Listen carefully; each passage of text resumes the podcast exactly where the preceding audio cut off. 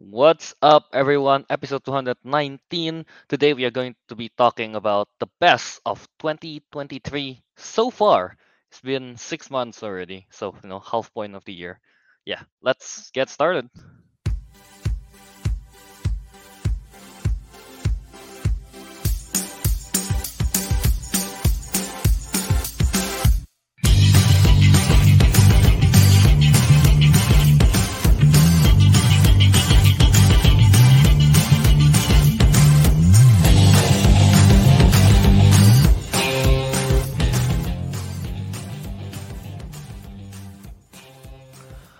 Welcome back to another episode of The Councilmen. this will be the 219th episode. Uh, yeah, today we got Kelvin and no Ariq, no Teguh, but we do have a guest today. uh, a returning guest. We have uh, Albert. Oh, Oh, yeah. oh, hello, I'm back. Returning guest, huh? I've been demoted. Uh, yeah, you, you have been demoted to guest now. Yep. Uh, but yeah, I'm back. To the the councilman. city boy is back. Yeah. City city boy. I heard I heard there was a singing of "Don't Stop Believing" at one point or something like that. I think that did happen, yeah. I think Mr. Boobo or Naruto the man screwed up. I forgot. oh, the live chat, lovely as always. Uh, but yeah, I'm back uh, to join Kelvin on the show. He's been carrying it this past couple of uh, weeks. Last week on his own. Uh, but yeah, uh, should be back for good. I was on I was on short vacation, as you all know. I was moving uh, for some time there earlier in May June. Uh, that's why I was absent. I was back for a week, and I went on vacation because my family was here. They travel across the world uh, to be with me, so I didn't want to. I, I want to spend as much time with them, and I was traveling through New York and everything as well. Uh, so I didn't have time to uh, to join the live stream, the recording of the show. Uh, but I was still pretty much involved uh, with everything backstage. So I know the in what was ha- what has been happening. So yeah, it's it's been it's been good. Um, but yeah, it's a, it's a nice nice vacation. We all we all need it. So you know, yeah. yeah. definitely. Did you miss Did you miss me at all? No, I don't think I don't think anyone in the chat misses you. no one no one. Oh, damn, damn. So so so sad. So sad. Uh, well, now I'm now I'm bummed. it's alright, Bert. You you you're you're I don't know. Something about you is in the hearts, I guess, maybe. Something about me is in the hearts. of the listeners. I don't know if that's a good thing or not, but anyway, what are we talking about today, Albert? well, today we're talking about the best of 2023 so far. Uh, we're halfway through the year. Uh, we've passed, well, halfway was the six month. We passed the six month, and technically, we didn't start our show. Well, we did, but we didn't. We did like draft and everything. So we, it was like a couple weeks into January where we officially start the routine of news and everything again. So it feels like this is right around the same time, the 15th right now. About yeah. the same time. Yeah. There there are five Saturdays on um, on July. Yeah. So this is like at the nice middle point. on the third week of July. Yeah. valid valid uh but yeah we're going to talk about the best uh of the year i think we've seen different movies so it should be interesting we don't know we don't know what each other pick.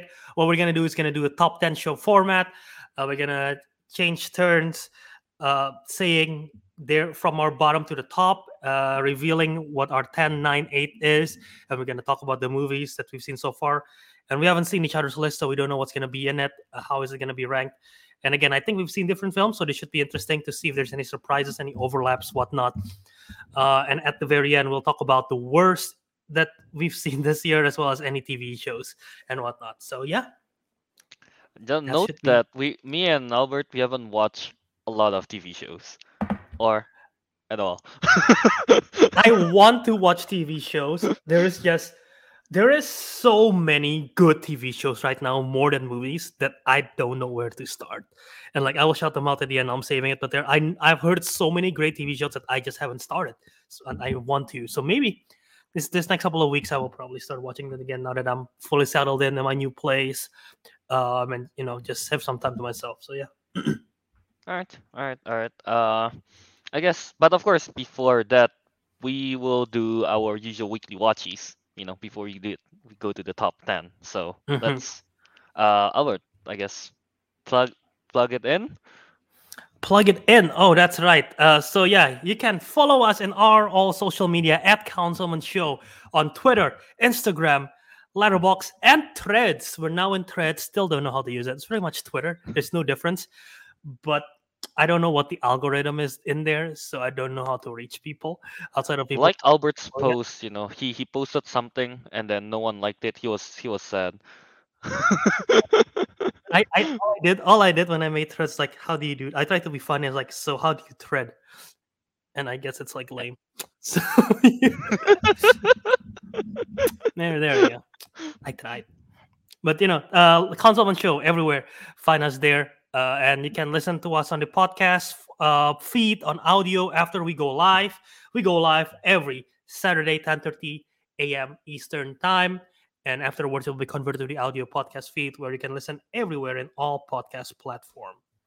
So yeah. All right, yeah.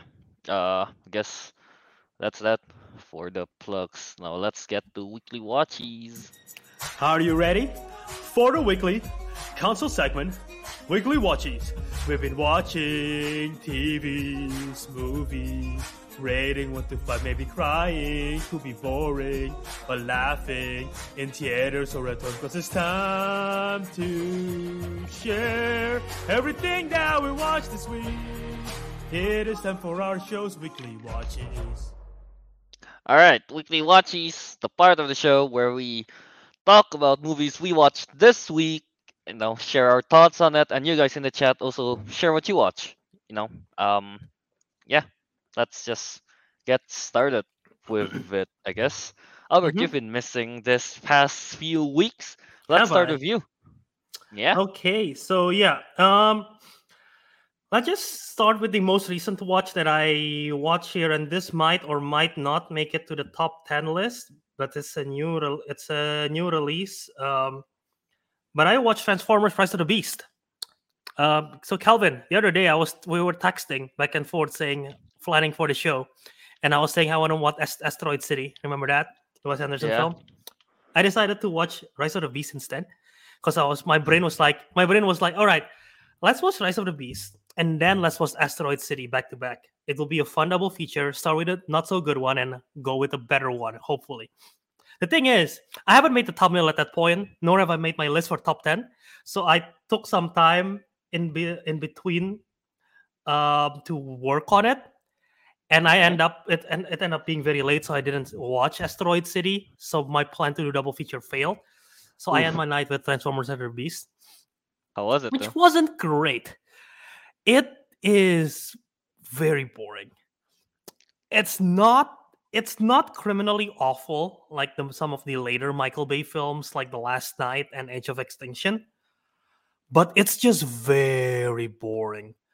I don't know how they made such a boring Transformers movie. Um, the action was the action was middling. It wasn't great. The story was bad. Um Anthony Ramos, who plays the lead in this one, uh, he's he's you might know him from Hamilton or In the Heights. He's okay. I don't hate him. He can be a little annoying sometimes, but I don't hate him. You know what? Char- which character I kind of find annoying in this film? Optimus Prime. Optimus Prime is Really? such a douche in this film.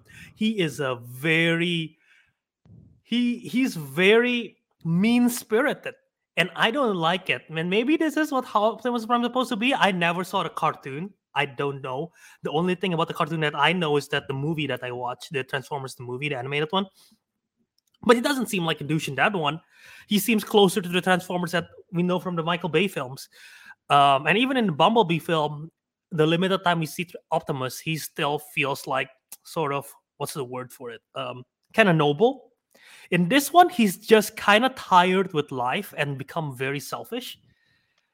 Uh, and I don't like that. So yeah, I'm not I'm not a big fan of it. Again, the action is very mid. The story's mid. I don't know. I guess this is what happens when you remove Hailee Steinfeld from the franchise. Your franchise has become shit. Um, so you know, there you go. Transformers: Rise of the Beast. Not Huh, the best. I I thought people were saying that the action for Rise of the Beast was really like was I did not. I wasn't. I didn't like it. I. It's Ooh, so generic, dude. It's so generic. okay. I mean, it's Transformers. You I, you know, it's yeah, it's a generic fight, but at least maybe the sequence is fun. You know, not for you though. it wasn't. It wasn't even that fun, really. Because like, uh, also like the title is called Rise of the Beast. The beast never rose. They were already there to begin with. They were just they were chilling with people the whole time. They never rose to anything. So it's misleading. That's one. um, also, you know what? Pete Davidson as Mirage, I did not find him annoying. Sometimes I find him annoying in films, um, but I I actually like his voice acting in this one. I think he did a good job. The voice acting that I find weird, even though I was excited to watch it because of this, Liza Koshy, the YouTuber, the former YouTuber turned actress, she voiced Is that RC. the pink robot? Yeah, she voiced RC, um, uh, the Is pink pink or red? humanoid-looking Autobot. Oh yeah. At first, I was like, okay, yeah, that's very Liza Koshy voice. And throughout the film, it's like her voice keep on changing, and I was like, what is going on? Like she keep on trying to do different voices, or maybe it's just me. But it, it, it across the film, her voice keep on changing, so that was like interesting observation, at least on my end. Uh, but yeah, I mean, it's it's okay. I gave it a three out of five. I did not love it. it- It's it's just plain boring, you know. You mean you give it three? Uh, oh, three out of five. Yeah, never mind. I read. I saw the. I saw the ratings wrong. What did you, what did you saw me? What did you saw? There was another guy, you know, that I followed named Joven, if you remember him. And his profile picture and yours is kind of the same, and he had 3.5 on something else. Oh man. alright, alright. Alright, so how again? Three three out of five, right? Mm-hmm. Yeah, very nice. Alright, um d- wait, wait, I have a I don't, I don't know if they if you mind going to spoilers. Go ahead. I've been hearing a lot about something to do with G.I. Joe. What's up with that? Yeah, I think Ariq Ariq talked about this when we were on the show and he watched this. Um, Okay. So spoiler alert! Spoiler alert! Spoiler alert! Um, if you don't want to skip like 15 seconds, at the end of the, at the end of the film, Anthony Ramos' character they meet a government agency saying like, "Oh, we know what you've been doing. We need, we want to work with your friends, quote unquote friends, the Autobots." Um, and then he's like, "What? Uh, welcome, welcome to." They give him a business card. It's like welcome, and in the business card it says GI Joe. That's it? Yeah. So they're hinting that they're going to Hasbro. Cinematic Universe. you know. So GI Joe, Transformers, My Little Pony. That's happening soon. I can't wait for Rainbow Dash to beat Megatron. Megatron. Yeah. Alright, yeah, alright. So I guess it's just that, huh? I, th- I thought like Snake Eyes appears or something. yeah, uh, no, no, no, no, no Snake Eyes. So oh, let, let me just start with the movie that Albert did not end up watching. Asteroid City. Yeah, I ended up watching that. I mean, you know, it's like Is it good? again. Is it good? it's good. I, I it's good. Uh, this I'm not gonna go into spoilers. Even if I go to spoilers, I don't even know how like to really go about it.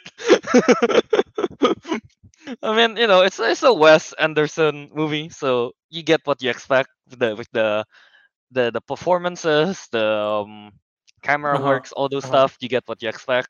Um, I you get yeah you, you get what you expect on that one the story itself the plot is surprisingly I'll, I'll, I'll you know it's about processing grief it seems like Yeah, Okay. which is which which kind of like uh caught me by surprise because I don't know I wasn't expecting that to be a, a Wes Anderson type movie kind of deal, but still though, um, yeah, honestly, when as I was watching it, at some point I did get a bit confused because Asteroid City is a is is a play kind of deal. And so there's Within the so we are following yeah yeah yeah Okay. so we are so we are following a play called asteroid city that's within in the movie and at some point uh sometimes like after they they kind of like what you call that separated by acts like act Okay. one act 2 Mhm. kind of deal and Mhm. in between they jump back to reality talking about the writer of the show and about his like a bit of his life i guess but that part is like it's not too long but yeah still uh i get kind of confused uh at that because the yeah because when they go into real life the actor that's in the the, the characters that's in real life and in the play i guess they're the same kind of deal right? And so their emotions kind of um connects with the character that they play and the one in real life and i don't know. Uh, at some point i get a bit confused. Uh, the ending was a bit cryptic but uh overall though i think it's i think it's fun movie. Uh there uh some parts of it are kind of no I, was gonna say heavy but it's not that heavy i think mild Hmm. mildly heavy yeah but then but then they balance it out with a nice like humor here and there but yeah, Wes yeah, you know, it style. works. Yeah, Yeah, Wes Anderson style type of deal. So honestly, it works. Uh, I agree with Pretzel movies. Asteroid City is definitely better than French Dispatch. Yeah. Uh, Okay. It's definitely it. better than French Dispatch, which is, I mean, French Dispatch is not that good. It's it's honestly. mixed. A lot of people don't It's like mixed. it. A lot of people really liked it. I was one of that. I was the one that I- think it was one of his weaker works within Wes Anderson. It's one of his weaker. I agree. Yeah. Uh, what else is there? Yeah, the main the main character you're following. What's his name? Schw- Schwartzman, right? Schwartz Schwartzman. Yeah, you're following Yeah. him, and then also I feel like the second supporting actress would be Scarlett Johansson's character, which I think sh- Hmm. she she portrays the character really well in that one. Yeah. Okay. Yeah. Uh, I mean, you know, yeah, as you as you expect, you know, from Wes Anderson, the performances are just like Yeah. any other Wes Anderson Yeah. movie. How's how's the how's the music? Good. Whimsical oh, the as music's always. great. Alexander. music I'm, is great. I'm guessing is it Alexander Whimsical. Desplat that he I'm not composed too it? sure. I'm not too sure on the composer, but it's He as usual, it's whimsical. I love the opening scene when they show like the the opening credits, I guess, if that's a thing. You know, when they show like the uh, name of the actors and stuff. Uh, it- Okay. it's just cute. They the, the song is cute, and then they're following kind of like a uh kind uh kinda stop motion train, I guess, along to go to Asteroid City, which is kind of cute. Yeah. Every Mhm. time they're in Asteroid City, I just love the colors. Uh, it's so vibrant. Uh, yeah, it's just so vibrant and like, yeah, it's just so vibrant. I just really like that. The colors, uh, the the, and how they frame everything. Gotcha. Um, yeah, and it seems like a bit of out of context jokes here. It seems like Oppenheimer was next door when they're filming. I I saw the clip. I saw the meme going around. I saw the meme going around where there's an explosion, Yeah. right? And everything. Yeah, yeah. That's gonna be that's gonna be the Barbie and Oppenheimer next week when it's happening. Um, people, Yeah. people Barbie. It's just, it's just it's just one city off from Asteroid City, where Yeah, Oppenheimer yeah. is happening. Dude, can we? Barbenheimer is. Hap- we have one more week till Barbenheimer, man. week It's. for Oppenheimer. I wanted to get a shirt, but at this point it's too late to buy a shirt online to get it delivered before the day off. But I there's like so Mm. many good shirt design of like Barbenheimer. I survived Barbenheimer only in cinemas July 21st. Blah, blah, blah. There's like so many great shirts that I want to get, but I just I didn't have time. Um, but yeah, Yeah. I'm I'm so excited for it. Uh, overall though, Asteroid City, I'm gonna give it a four out of five. Yeah, Okay, nice. very Uh, nice score.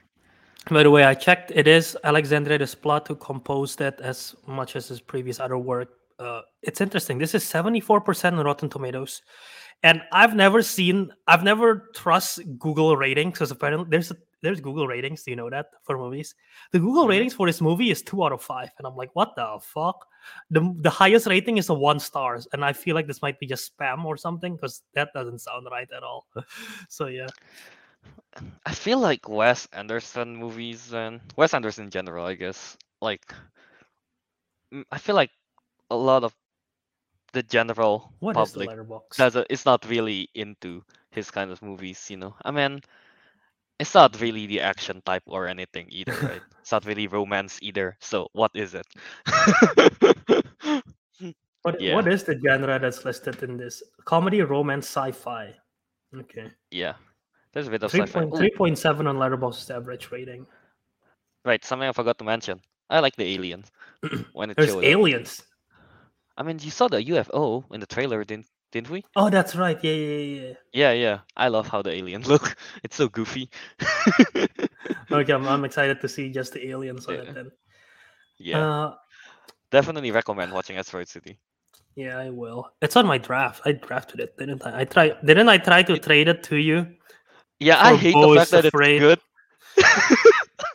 the one Yeah, time I should have Afraid. agreed to the trade, I didn't. Beau is Afraid is so much worse. I still have not. I than- still have not seen it. I still have not seen Ah, it. You don't have to, Bird. I will. I to. will. Yeah, Um, I I give Beau is Afraid what like two out of five, I think. Yeah. yeah. Uh, I was about to say something about Asteroid City, and I totally blank. Oh, um, what are your thoughts on this recent debate going? Well, not recent. It's been it's been a while, but we never I never brought it up.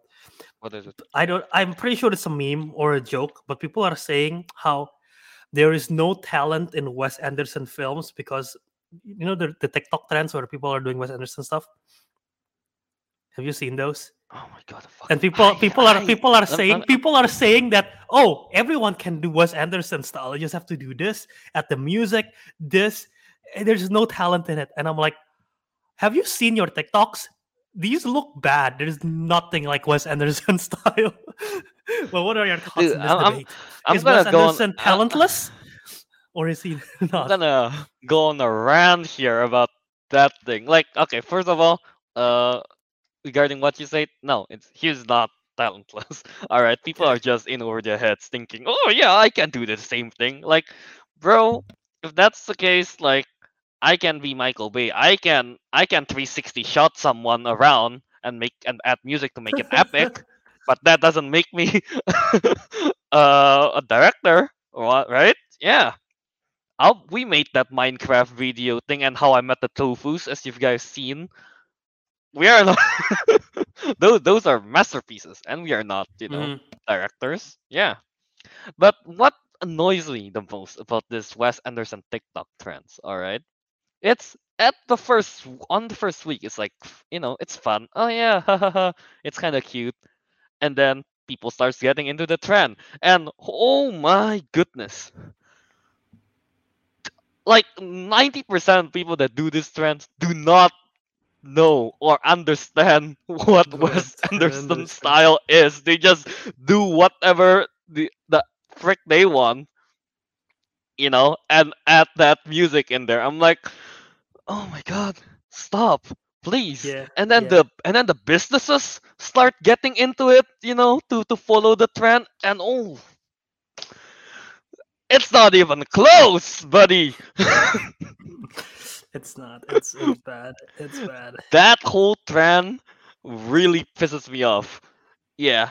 like like don't don't get me wrong some of them are actually good i like some of them Yeah, some of them most are of good. most most of them are pretty much they, all they did is add the music and they change the filter i don't know if it's sepia tone or something to match the wes anderson filter and that's it No, it's like not even symmetrical not even yeah it's like. That's what I meant, right? Yeah. They're not even trying to make it symmetrical. They're not Yeah. trying to do the whole like you know if they pan something, you know how Wes Anderson always does it in like 90 yeah, degrees. yeah, yeah, yeah, yeah. yeah, they don't even do that. So I'm like, I'm sure that people that do those trend wrong they they either They don't know. they don't know who Wes Anderson is. Yeah. Mhm, mhm. I am sure of that. Pretty much. Yeah.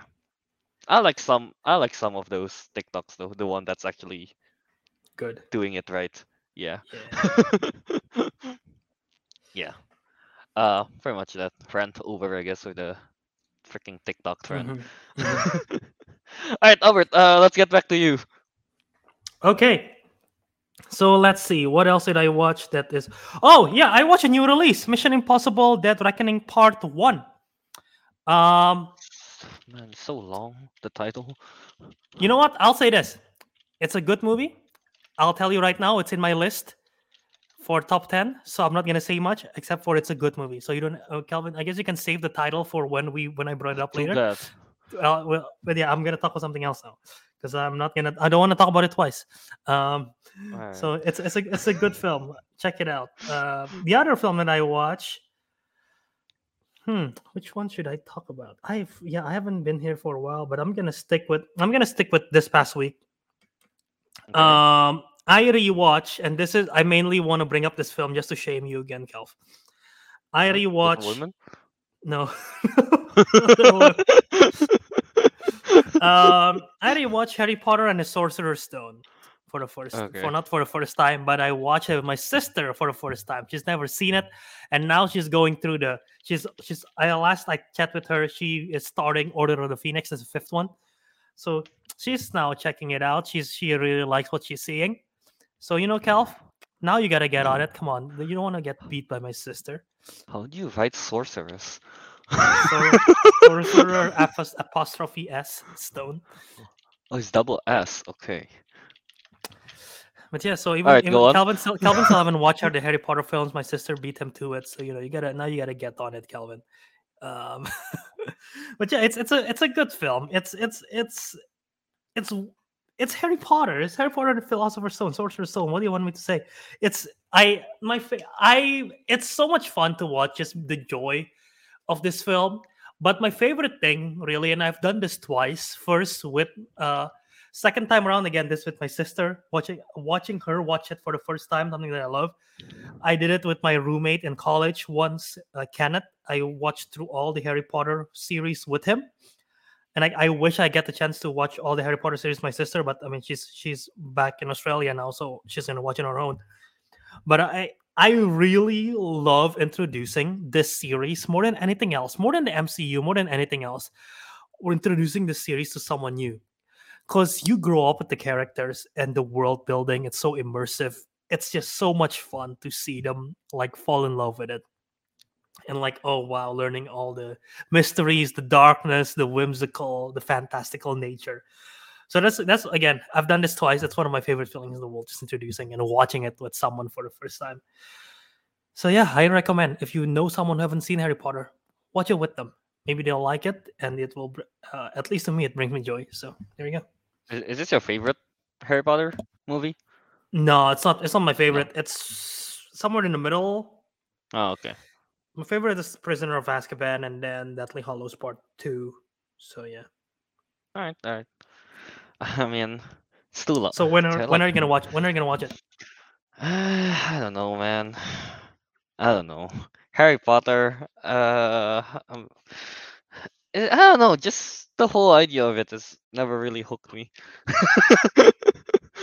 Maybe I just need to give it a chance, but I'm too lazy. There are like eight movies, right? There there is movies, eight right? movies. There is eight movies. Yeah. Yeah, yeah, yeah, yeah. Yeah. So, well, one day. Because the thing is, once I start a start a franchise, I kind of want to watch it, all of them in like quickly as possible or something like that. then you should. It's a good. It's a good series to watch. yeah, but the thing is, I need to find like I need to think that I have the time, like to to to watch all those eight movies. Just do it. Just do it. Just pull the bandage off and do. You did it for Hellraiser, for God's sake. Yeah, but that's a different thing. How? what is more? I'm pretty sure the runtime adds up more. No, here's a, no, no, no. As in, like Hellraiser is so bad that I can put just play it on my phone while I do something else, kind of deal. You know, and just watch it like, oh okay, okay, that's pretty bad. That's Harry okay. Potter, I can't do that, right? that's what I meant, Albert. Okay, okay. Yeah, yeah. Uh, Uh, ah, Why don't you watch it with Kelvin? I mean, I'm down. I don't think he is. Uh, well, maybe one day. Uh, Everyone really wants me to watch Harry Potter, don't they? But guess what? I don't. And you know what I watch instead? this whole week. What? People watching Asteroid City, right?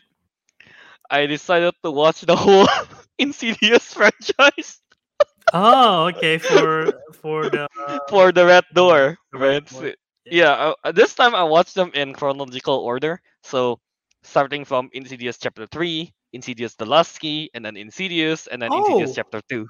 they're Yeah. prequels. I never realized they're prequels. One I've never seen it. only chapter 3 and Last Key are prequels. Yeah, let me just talk about Is it Last uh, Key the quickly. fourth one or fifth one? Last Key is the fourth one.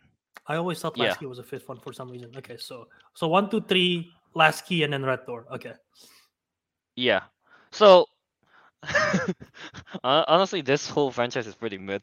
You know, they're not that good. Starting from Insidious chapter 3, alright. Uh it's just it's just an alright movie. This is the ti- this is the first time when um Elise and the the two boys Specs and Tucker this is the first time they team up together. So that that's the origin of this of this trio. Yeah. Okay. Okay. It's starting from Insidious chapter 3 where they want to beat I'm just gonna go full spoilers by the way on un, until the until Insidious chapter 2. The the red door, I'll think about it. yeah. So honestly it's just that uh they, they beat the man who can't breathe. I think that's the name of the ghost. Um pretty okay. The the man who can't breathe. Yeah, that's the name of the ghost. It's not the best name, honestly. It's just an it's just an old man, right? In uh I think if I'm remembering it correctly, he is in a like hospital gown, you know, where the, you can see the ass kind of deal. Yeah. And then he has one of those respiration thing, you know, that you put on on a patient and that's his Yeah, yeah. weakness if you pull it out. Okay. and he wants to take over a body, you know, as usual. Yeah, that one is just okay. Uh, I give it a two out of five. Yeah, it's not the best. Uh, one thing uh, that made me laugh when watching this is that the the girl I forgot the name. Let me check her name. The girl Stephanie Scott. Yeah, she played Quinn Brenner. So in this movie, she wore a cast at one point because she got hit by a car, right? And when the ghost, the man who can breathe, possess her, right? He he the demon wanted to break the cast off, and he kicks the cast onto like the side of the bed. I can and I can't tell you. I've worn casts before when I broke my left arm way back Doesn't then work. Doesn't work like that. it's not that it doesn't work like that. It can break if you hit it hard enough, but Uh-huh. the sound it made, Oh. that is not the sound of a cast hitting a hardwood would be like. Because I've accidentally hit my the cast on something when I was younger, obviously. Okay. like the the sound that it made in the movie is um, you know, one of those hollow, like PVC tube kind of deal. And Yeah. then like yeah, that that's kind of uh white. So when you hit it, there's like the sound of like tung tung tung. okay. Okay. Okay, that's the sound it made in this movie. When it cracked, the sound when it No, cracked. no, like, when- he, when she's kicking the cast onto the like the bed frame, that's the Oh. sound it made. I'm like, Oh. that's not how. That's not the sound. That's not the sound it should be. Which kind of made me laugh, and that's supposed to be like a serious, scary scene. Oh. yeah so yeah not not the best uh sound effect on that one but anyway that's it. Insidious chapter 3 the main the, the important part is the trio it's it's together now. Elise tucker and specs. And then insidious the last key that's uh the fourth movie. We are what you call that? Exploring the history of Elise. Yeah, with her family, uh, how the house is haunted, how how her dad is, everything like that. This one is okay. I kind of like the design of the mon of the demon with the one of the what is the name? Key fingers. He got the key fingers, I guess. Uh, It's pretty neat, I guess, the design, but he doesn't really do much, so I don't. Yeah, he doesn't really show up much, so it's like, eh, whatever. Yeah, Mhm. that one, nothing to talk about either. So that's like, that's just a, that's just a two out of five for me as well. It's not that good. Yeah, and then Okay. from there, that's when Insidious one happened. The first Insidious.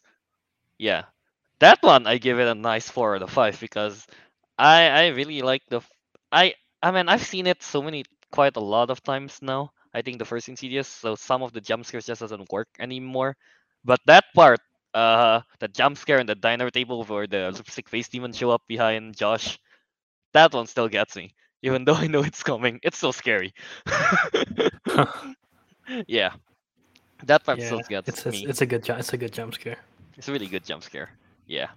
Um outside of that, yeah, I mean everything else we know it's Insidious, the first one. It's it's it's good.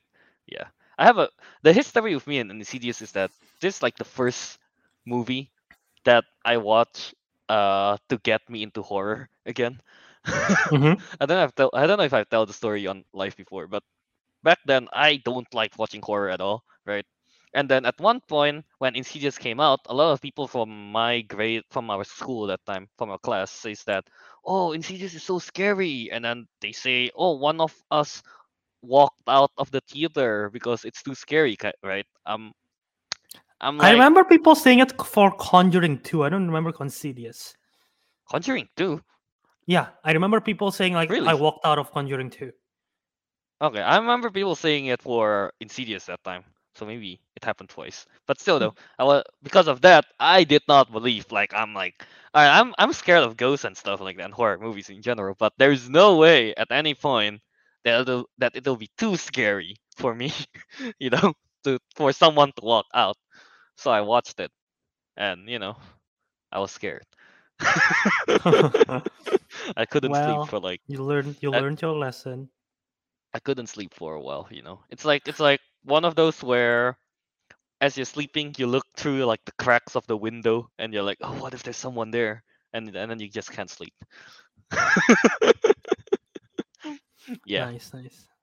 But yeah, that's Insidious, uh the first one. Nice. 4 out of 5. And then Insidious chapter 2, that one is just okay. Not really my uh favorite, I guess. I think it's a huge mistake that they kill off Elise in Insidious 1. Yeah, because I don't know, Elise give, brings a good vibe, a good positive energy to throughout all this like ghostly encounters, right? Uh-huh. And I mean, she's the one with the whole. th- She's the one that understands the whole further thing, knows how to defeat demons and everything. So I think killing her off in the Insidious one is quite a mistake because they tried to replace her in Insidious two with um her friend that uses dice to talk with ghosts, which is like kind of dumb. Out of all the mediums that he can choose, he chose dice. Very troublesome, you know. What is his name? Let me let me give it a quick check. Carl, that's his name. Uh, he he yeah, he wasn't the best. He he did not um what you call that replace Elise well enough. I think. Uh yeah. But yeah, Insidious Chapter Two is just alright. Three out of five, I think. Yeah, not much to talk about. And now, jumping into the latest one. Insidious the Red Door. Yo, Is it bad? this this movie is ass. Okay. this is the worst movie in the Insidious franchise. I, I give it a one wow. and a half star for this. Yeah, I give it one point five. For like, it's bad. It's bad. All right. Um, shit.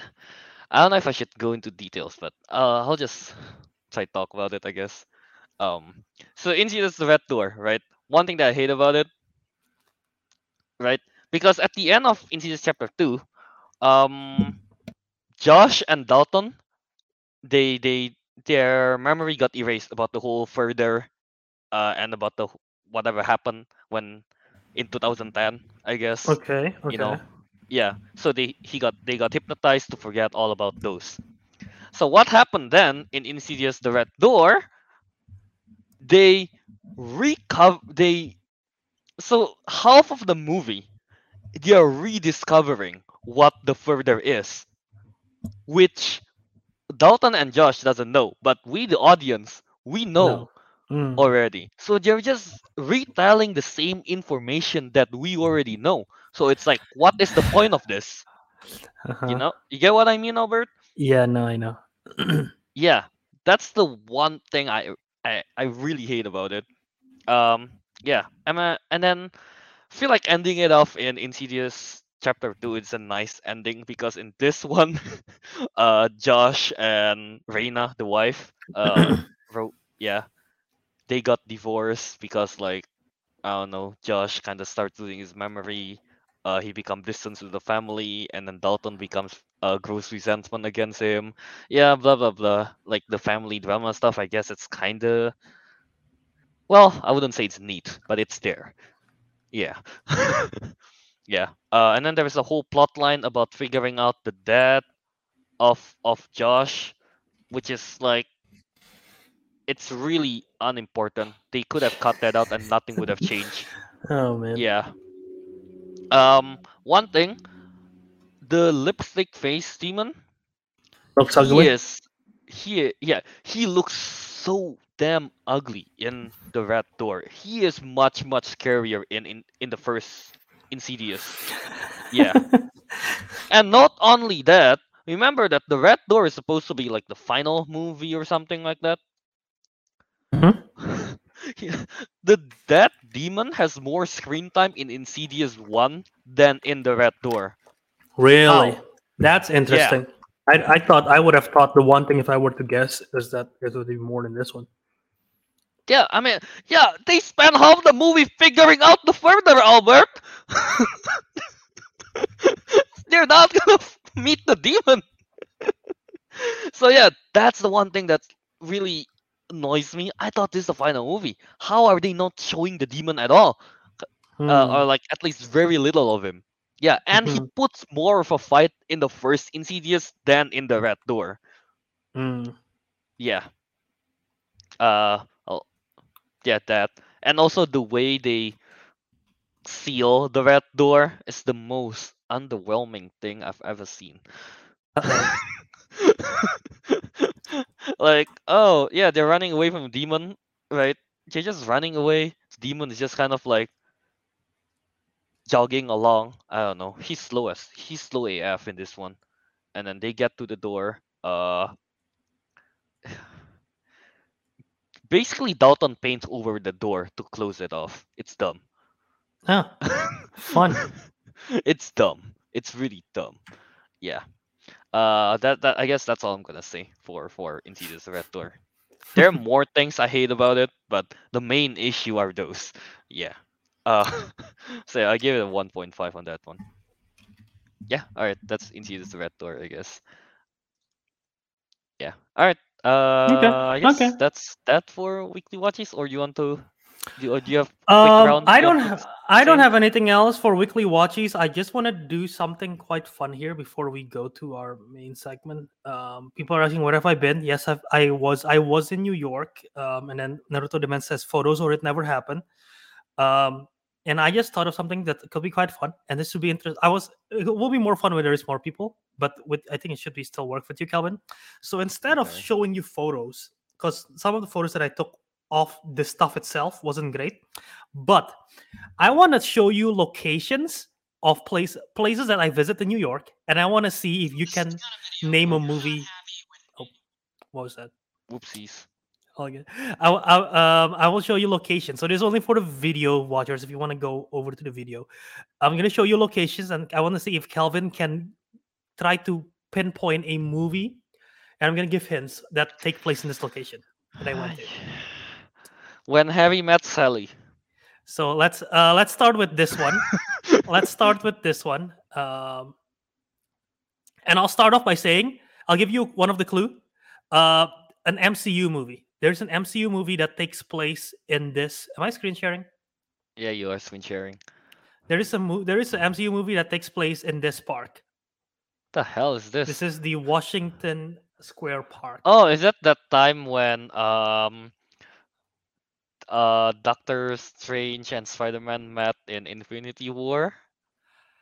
When they're fighting the Hulk is fighting with that one arm yes, dude. yeah, yeah, yeah, yeah. It's it's that scene. It's well, Iron Man, Doctor Oh. Strange. Yeah, yeah, yeah. That sequence Yeah. basically where uh uh Wong cut off Cull Obsidian's hand, and then Hulk cannot change. Hulk, I'm pretty sure Hulk cannot transform somewhere around here, and then like um Spider Man capture the ha- capture Cull Obsidian's like big hammer thingy in front of Iron Man somewhere here because they have the whole sequence here. But yeah, this Washington Square Park.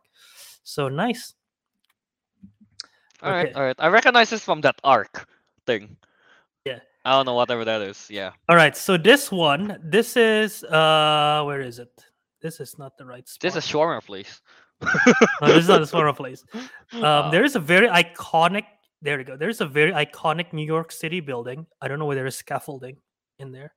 Well, there was a bit of scaffolding when I was there too, but there is this iconic building. Do you know what?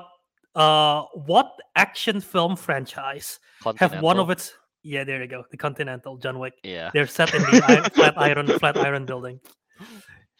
Yeah. Um, So I- I'm surprised I know this one. I guess it's the shape of the building. Okay, this one, there is a very iconic scene in this restaurant. What restaurant is that? Can't even see. It's called Katz's Delicac Katz's Delicatessen. You can see in the left side there. Uh, no, I'm not going to show the food. I'm just going to show the location. There's a very iconic scene that takes place here. There is two movies that I can think of that takes place here. Oh god damn! I thought it was Lin Manuel in that picture. Go guy down here. The white T-shirt. Yeah. That is not Lin Manuel Miranda. But do you know what this is? Ow. You mentioned it earlier. When Harry met Sally, I guess. When Harry met Sally, there's this sign actually right here that says, um, "This is Oh, where neat. this this is where Sally. This is what was the sign exactly saying? It's like uh, this is where I have I have a picture of the sign. Let me just see if I can find it. All right. This is but where there's, like, Sally when Harry- Harry. No, no, no. it's it's like say it's like saying like this is where she had it or something. It's like I'll have what she's having. Um, where is it? If I can find the picture, give me one second. Okay, um, the picture says. Uh, read it. where where Harry met Sally, hope hope you have what she said, what she had. Enjoy, basically. what does she had? Did you remember the scene? What? Where she's No, I don't. She had she had, she had the fake orgasm. She was. She had the Oh, orgasm. that's in this. Okay. Yes, that's in that scene. Uh, so yeah, that's iconic for that. Um, and also it, this film is also in Enchanted. If you've seen Enchanted, um, they eat they eat there at one point. Um, so Okay. yeah. Okay. Uh, but yeah, what one thing I want to uh, I still remember the New York City episode, man, where um, the one thing that I want to bring attention to uh, is that you guys mentioned how when Harry met Sally, there is no iconic New York City landmarks, Um, I mean, I don't know New which York, is man. Which I don't blame you. I don't blame you. But the the interesting thing is that a lot of a lot of New York City, a lot of films set in New York takes place in iconic New York City landmarks. Harry Met Sally did the opposite, where a lot of New York City landmarks become iconic because of that movie, including Cat Castle, including several Ah. other parks where people are like, oh, this is the park where Harry where Harry and Sally was walking. I was like, you kidding? so yeah, it's like iconic because of that. Um, I see. Yes. Uh there is another one that uh if I can find it, give me one second here. Okay. Um actually, you just know get what? my While, list ready while you're at it. uh while Oh, I cannot show this picture because this picture have the have a picture of the movie. Uh oh no. Okay. um, So this did, did you go to all this location when you're there? I you're yes, I York? went I went I went through all these location, yeah. Um right. Is it because you want to be like, oh, there's the part where they did this in the movie? is that the, is that the whole Uh, motivation Washington, of? Washington Square Park was definitely that was the motivation for Washington Square Ah, Park. okay. Yes.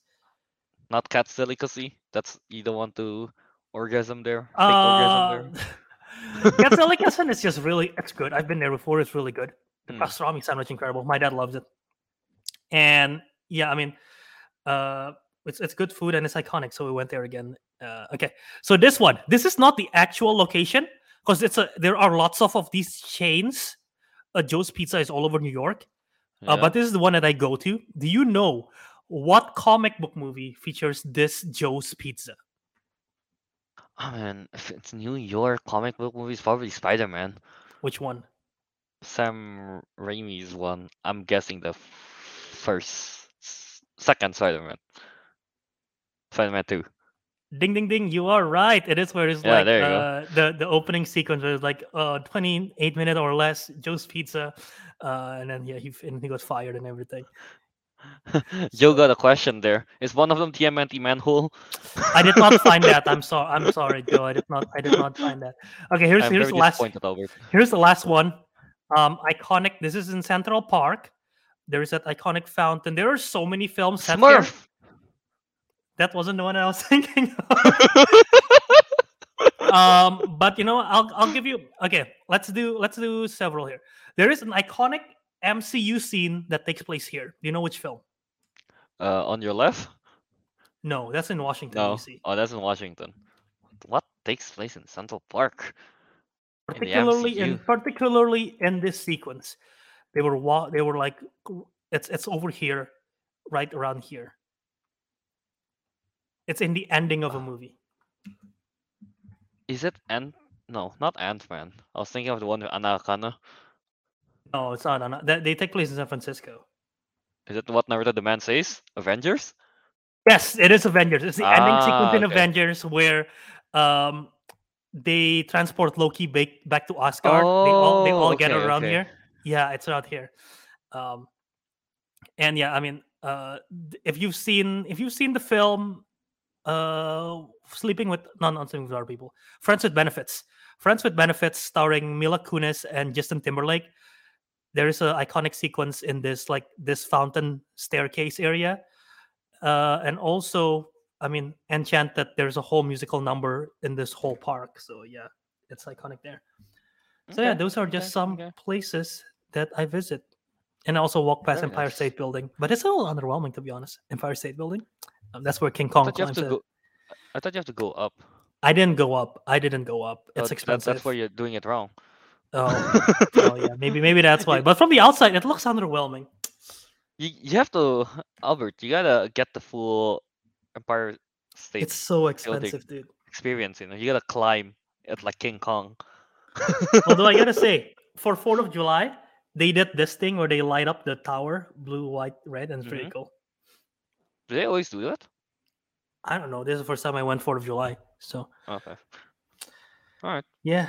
Yeah, a little bit of story time there. Story slash trivia time with Albert's Trivia vacation. time, game time. Yeah. All right. Anyway, now let's get into the main topic of this episode, which is the yeah ba- the best and worst movies of 2023 so far. So yeah, let's just get started, I guess, with the top 10 movies of 2023. Yeah. Okay. Albert, you got your list ready? Let me get it up because I was using my phone for the pictures just now. Okay, I have yeah, I have the top ten available. All right. Um, my okay. Let's put out a disclaimer. You know, this is at half point of the year, so probably the list would change at you know uh, as the as the year goes by. So don't be too surprised. Hundred percent. Yeah. There's so many. There is so many films that I haven't seen. I haven't even seen all. I I think Kelvin has done a better job of like seeing all the films that been drafted that's been out. Because there is some films Yeah. that I missed uh, that I haven't seen. So yeah. Anyway, let's Actually, get it. before we get into this, how how many movies? How many 2023 movies have you watched so far? How many 2023 movies have I watched? Unless I'm missing something, I've seen 23. Um, May- Megan was listed 2022 on Letterboxd. I was like, I don't know what, so that's why I was missed it, and then I added after the fact because it's 20. Yeah. 25, right? So yeah. Some some movies were like that in in in Letterboxd. Like So I think unless they I'm have kind of like one a short release or something in, in Yeah, exactly. Yeah. So unless I'm missing something like that again, then I have seen 23 films for 2023. Okay. I've seen how many movies is this? 39 movies of Damn, 2023. 39. Yeah. All right. Uh, anyway, yeah. So let's just let's get started on this one. Starting from number 10, Albert. Why don't you go first? All right, for number 10, uh, in my number 10 spot, I have Dungeons and Dragons Honor Among Thieves. Oh. All right. All right. All right. I ha- Okay, so you don't have that movie in your list. I have that movie, but Oh, it's it's it's in the it's in the top five. okay, so we'll so we'll save it then. We will save. We'll save it then. Dragons Yeah. I guess we'll save it. So why don't you go to your number 10? Uh, my number ten is the tenth movie of a franchise. Fast X. Fast X, yeah, it's Fast Nice. X. Okay. Um, I mean, it's, yeah, Fast X. It's just. A, do you have Fast X in your top ten, Bird? It barely made the cut as number 11. Oh, it's number eleven. Or it's in the honorable mentions. Yeah, I feel like I could have gone with something else, but I decided to go with this. It's just a dumb, fun movie. All the like we've said before, the action is what the hell with that one. The plot is is insane.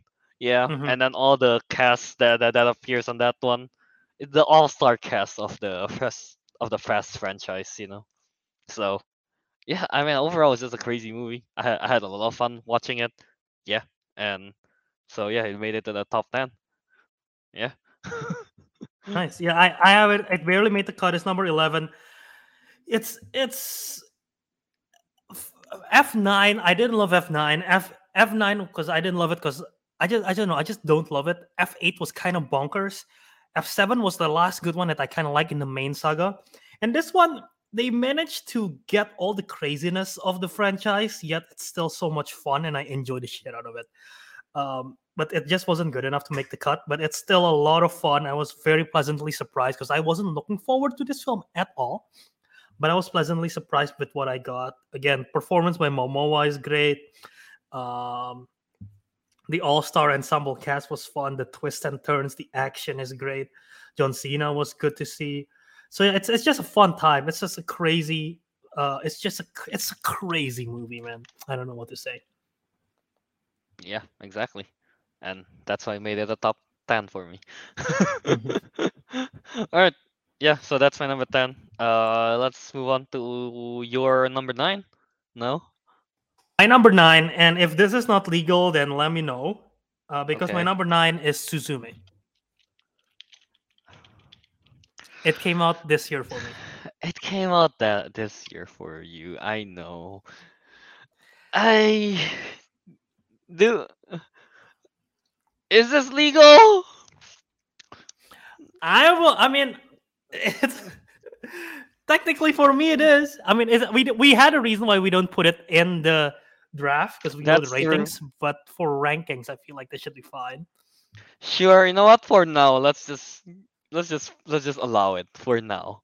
okay. Uh, so Suzume, uh, yeah, I really like it. Makoto Shinkai's latest film, uh, about Suzume, a girl who. How do you describe this film? She's like she's she's a high schooler that met this mysterious person, mysterious young man, and then like the men have a mission to close portals to like the spirit world. Is that right?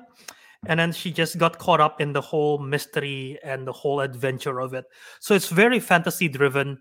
It's very Howl's Moving Castle esque. Um, and it's very beautiful animation wise. I really liked it. Obviously, I've I I, think your name is a better movie. I need to rewatch Weathering with you because I don't know if I like it better than this one or not. But this one was a lot of fun. It has great music, great again, great animation. Um, and yeah, I did I watch. Yeah, I did watch this in English. I want to watch it in the in the Japanese dub, but I did watch it in English. Um, I think that's I think that's what happened. Uh, but yeah, it's it's really beautiful. I really liked it. One of the better animated movies of the year. Mm, Is it my favorite animated movie of the year? I guess you have to find out. But it's a it's a really good it's a really really good animated film, and I I adore it. Yeah, uh, I can agree. I mean, Suzume's. I didn't. I didn't have it on my list because that's last year. But Yeah, yeah, yeah. yeah. But if I were to put Suzume in, Fast X probably wouldn't be there. Oh, okay. yeah, but overall, yeah, Suzume is just a lot of fun. Uh, personally, I think it is better than Weathering. It's probably, I want to say, my second favorite out of Makoto Shinkai's one. Yeah, your name is definitely still number one. I think Suzume is still number two for me. Yeah. Okay. I gotta Uh, see. I gotta see his works prior to Your Name because I haven't seen any of his work before Your Name. Yeah, me neither. I mean, they're they they weren't internationally released. I feel like. Oh wow. Okay. yeah, I think I think I, I think at least I'm not too sure. Yeah, Mhm. yeah. Um. Yeah, pretty much that. I guess I don't have anything else to add. Pretty much already say everything about Suzume. Mhm. yeah. All right. Uh, I guess I'll move on to my number nine, which is a Florence Pugh movie. Uh, a good person. Oh, Yeah. nice. Made made, I it mean- made the list. it made the list. Yeah, I think a good person. Uh, um, I mean the performance in a good performance is just really good, right? Florence Pugh and Morgan Freeman. Uh, and yeah, the the whole the whole idea of dealing with grief, and this one is definitely a lot more heavy than in Asteroid City. yeah, but uh, just a whole the processing of uh dealing with grief, and then the whole performance, the the writing on a good person. I think everything is done really well in this movie. Yeah, I'm just the probably the reason why it's not too high for me is you know I'm not this is not really the type of movie that I and that I seek out. I guess. Yeah. So what is this movie Yeah. about again? Um, Florence Pugh's She's just being a good person. Is that really? Is that just a plot? She It's wants to be a good? good person. She But wants to be a better person. Okay. she okay. wasn't a good person. She wants to be better with the help of Morgan Gotcha. Freeman. Kind of, yeah, yeah, something like that. So yeah, Okay. just uh, following her along her progression from being a, at one point like a painkiller addict all the way to like you know actually a nice citizen. Mm. yeah, i i- it's quite the sad and heartwarming story a little bit, I guess. Yeah. Yeah, pretty much that, I guess. That that's what I have for my number nine. Alright, uh how about you, Albert? What's your number eight now? Okay, my number eight. Uh, it's uh, it's the it's a sequel in the series. It's the fifth film in the Scream franchise. Not fifth, six, six. Yes, Oh, sixth film in the Scream franchise. It's Scream Six, or artistically, it's just Scream. It just spells out Scream again, but Scream Six. Um, I really like this film. Uh, again, this is a the sequel back following Ghostface still following the characters from the fifth, fifth film. Um, Jenna Ortega plays Tara Carpenter, Melissa Barrera plays Sam Carpenter, they're sisters. After the events of the fifth film, they travel from Woodsboro to New York, where they're doing school and everything like that. They're working, they're in school with various new characters, new friends, also returning characters and friends from the previous movie. And yeah, the Ghostface decides to go to New York. And I mean, Just like Albert. did, like just like me. That, yeah, now that, that now that reminds me, we did that episode, bec- and I wasn't in the episode because I was traveling to Charlotte. Uh, but yeah, there was we did the New York episode because in honor of Scream. Uh, but yeah, it's it's like it's an interesting concept, right? Like, what if the mass killer follows you to the biggest city on earth, and just the paranoia of like it could be anywhere because it's so crowded. It's insane how crowded Manhattan is, and it's like I mean New York is huge, but Manhattan alone, it's uh, crazy crowded. Um, and no one gives a shit of what you're doing. You could literally be, you could go shirtless and lay on the floor in the middle of Times Square, and people will walk around you. No one gives a shit. So Is it's that really how the- it is in real life too? there is so many. Sh- there, there's a lot of homeless people. There's a lot of homeless people in New York. Oh, okay. um, and there are like there are a lot of weird people in New York, and no one gives a shit, man. Everyone's doing their own thing. Everyone there are either tourists or people who actually live there and work there. People who are tour who live there and work there couldn't care less. They see this every day. People who are tourists are probably too afraid to interact, so they will just go around. Um, so it's like it's so crowded and so many things going on at the same time. So yeah, just the idea of it, the concept was fantastic, and I think the execution was also great. Um, with the plot reveal and the twist, I always like a good murder mystery, and that's something that Scream franchise always does well.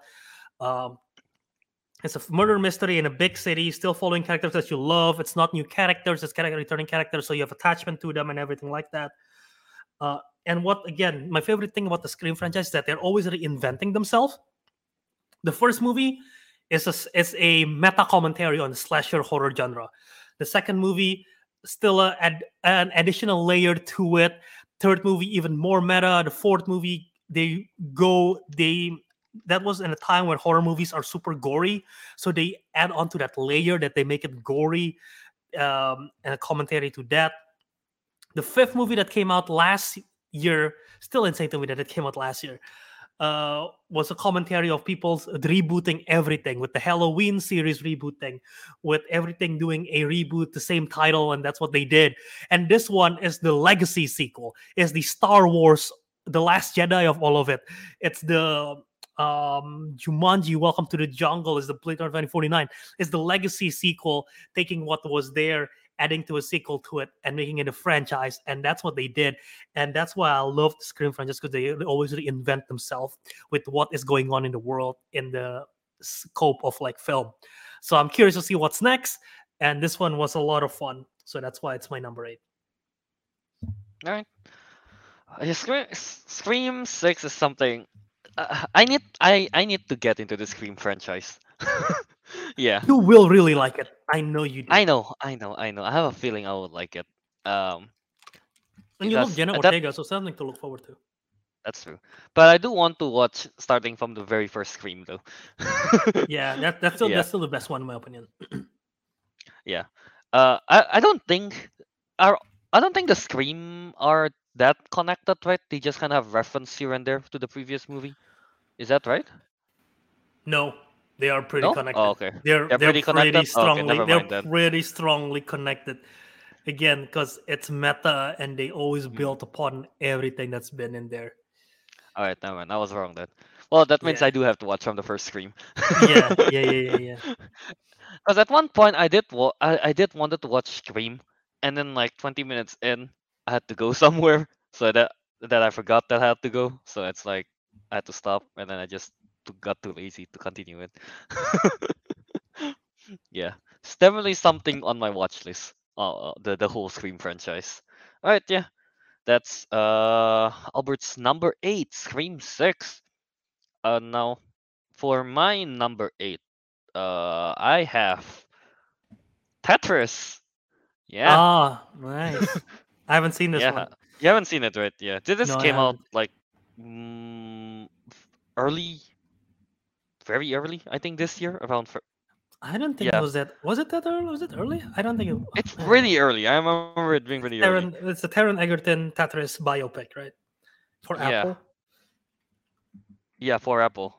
Oh, they don't say the the the, exact release date in Letterboxd. Never mind. I was gonna check that. but yeah, uh, my memory is a bit fuzzy on Tetris, uh, because it's been like a couple of months since it's out. But I remember really enjoying the whole, um, I guess the whole history of Tetris because apparently it has a lot of action.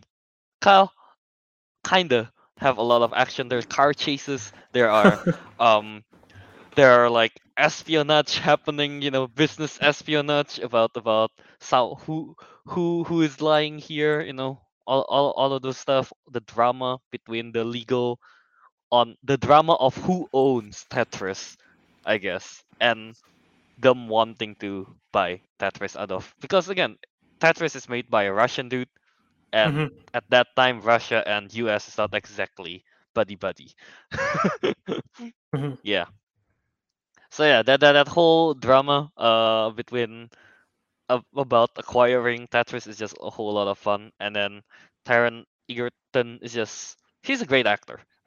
You know, he uh he he did a great performance in this one. He's a lot of fun to watch. Yeah. Um pretty much that I guess for Tetris. Again, a bit fuzzy on the details because it's been a while since it's out. yeah. I definitely recommend you guys to see it though, if you haven't yet. Yeah. I will. I will check it out. I think it's in my. I think it's in my watch list. Alright. Yeah. Um, before we move on, there is one thing that I want to bring up before I forgot because I don't think you've Yeah. seen this movie, but there has been a lot of interesting biopics that came out this year, including Tetris. There is a. Did you know there is a biopic for called Flaming Hot about the creation of the Flaming Hot Cheetos? I did so not that- know that. that- I thought you were gonna mention Blackberry. I was gonna mention Blackberry. That was one I was gonna mention because I heard that one is really good. Have you? You haven't seen Really? it, have you? Okay. I haven't seen it. I, I Right, it- been wanting to. Yeah, I now I want to because I heard that one is really good and people are saying that that's the best biopic of the year so far. so I'm Damn, interested to check it out. So, but yeah, All right, all right, yeah. Mhm. Uh, so yeah, that that's biopic for Tetris. That uh, I don't. know, I'm gonna share this, but Tetris is the only game I have in my phone. you have It's a Tetris lot of your fun. phone. I have Tetris in my phone, Albert. I- It's a lot of fun to play Tetris, alright, when you're just bored and waiting on someone. It just it's endless, man. It just keeps going. You know? Gotcha. Get your brains working with the with the shapes. yeah. All right. Uh, that's my number eight. Now, Albert, what is your number seven? All right, my number seven. This is another sequel. This is the third installment in the series. It is Creed Three. Mm. Um, Creed 3 starring Michael B. Jordan and Jonathan Majors, Tessa Thompson, among many others. Uh, basically, the, this directorial, directorial debut for Michael B. Jordan, returning as Adonis Creed um, after being the world champion in the previous movie. Uh, now you're just following his life. Um, he have a kid. Well, he have a kid in the previous one, but his kid is um, growing up now. His daughter, so he's dealing with family life, family issues with his wife Tessa Thompson who plays um, what is her name? What is her name? Uh, Bianca. So dealing with family life, juggling his professional boxing life with that, and then a mysterious person came into his life, returning to his life, a childhood friend of his, Damien, who had a very dark past with him, a childhood friend that, without going into too much to spoiler, but basically they they had a falling out they were good friends, but they had a falling out, and now he returned to his life, and he feels like that he owes him because of that falling out. So he gives him the opportunity, um, and it just didn't particularly go so well. And there's a rivalry, a brotherhood that is a toxic brotherhood um, that's going on in this boxing fight. But this film is one of the most it's very emotional. I think the brotherhood aspect of it because it's someone the person that's fighting is a person that he cares for, that a person that is from his past that is very different from the other Creed films and Rocky films. So that's a very interesting dynamic that it's like there's an emotional turmoil. It's both a mental and a physical fight at the very end. Uh, so I like that dynamic. I think Jonathan Majors was fantastic in this, probably his best performance of the year. Uh, Michael B. Jordan is fantastic as always. Tessa Thompson is great. I really like his direction in this one. I was worried again because he was doing a directorial debut if it's going to be good or not, but he did a fantastic job with it, with the story, with the writing, with the directing. And I know I mentioned this before, but the they he really was Michael. Jordan's a fan of anime, and you can really tell in those action sequences, especially in the last one the final fight. Very anime driven. Very anime inspired. Because you know how pe- when people fight in anime they're fighting intensely. There's slow motion. There's close-up zooms of fighting. And in the middle of the fight flashback. Or like they go into like a mental headspace where everything turns white. And it's just those two. It's like all the it's like it's just a focus like them in a weird white space you know like that they they do that in anime right? He literally does that in this in this uh fight. Their final fight is like it's so cool because the crowd was going crazy and then like suddenly they just mentally focused. Like it's the the background turns to calvin background right now like all pitch white nothing. And then they, it's just those two in stage, like fighting, like emotional turmoil, like anime style, and it's it's awesome. Boxing is not supposed to be like that because if you do that in real life, you'll have like you'll have damage everywhere. You'll have concussion, but in in this film, it looks awesome. So yeah, Creed Three is my number seven. All right, yeah. Creed again, another franchise that I want to get into, but still hasn't. I I know all the the whole trilogy is great. It is highly rated, right? I think. One, The whole trilogy is pretty highly rated. Yeah, they have a better they Yeah, have a yeah. better track record than the Rocky franchise. Oh, yeah. Do I have to watch Rocky to fully get Creed trilogy? Uh, See, I watched the first Creed. I watched it without, without ever watching any of the Rocky movies, and it worked for me. And it, I mean, it. The Creed, the first Creed movie, become one of my favorite Creed movies of all. Become, become one of my favorite movies of all time after I watched the Rocky series. But before watching the Rocky series, I still really, really love the first one. So I think you can watch the first one without, even though the emotional impact won't be as strong. The ah, second one you definitely need to watch at least Cre- at least Rocky 4 because the character are returning characters from Rocky 4 and in order to watch Rocky 4 you got to watch Rocky One, Two, Three. so it's sort of that. But Creed 3 you don't really need to watch the Rocky movies. You just need to watch Creed 1 and 2 all right, so yeah. All right. That's well. I guess I gotta watch Rocky now. how how many Rocky movies are there? Four? Five? um no there is 6 Rocky movies oh my god, that's a the lot. first one first one is good second one i like it it's not the not a lot of people's favorite but i like it three is three is fun it's okay four is great um five is awful disgusting piece of Oof. crap i like six uh, and then creed Okay. All right. At least there's only one that's bad. yeah. Yeah, one and two is like the two weaker ones no not one and two uh five and two is weaker ones but yeah overall it's Mm, very good yeah, yeah. Well, at least you know, th- there aren't a lot of stinkers. I guess that's a good thing. no no no there are worse Yeah. franchise to watch Yeah, like Hellraiser. All right. Anyway, uh, moving on to my number seven. I've I've gotta say this is controversial. Very controversial. Uh-oh. I have the Flash at my number seven. Wow! Whoa! I would not expect that to make your top ten. I still haven't seen it, by the way, but wow. It is a very controversial pick. I know, I know. But my bias towards Flash, my my love for like the just a character itself, not necessarily the Ezra Miller one.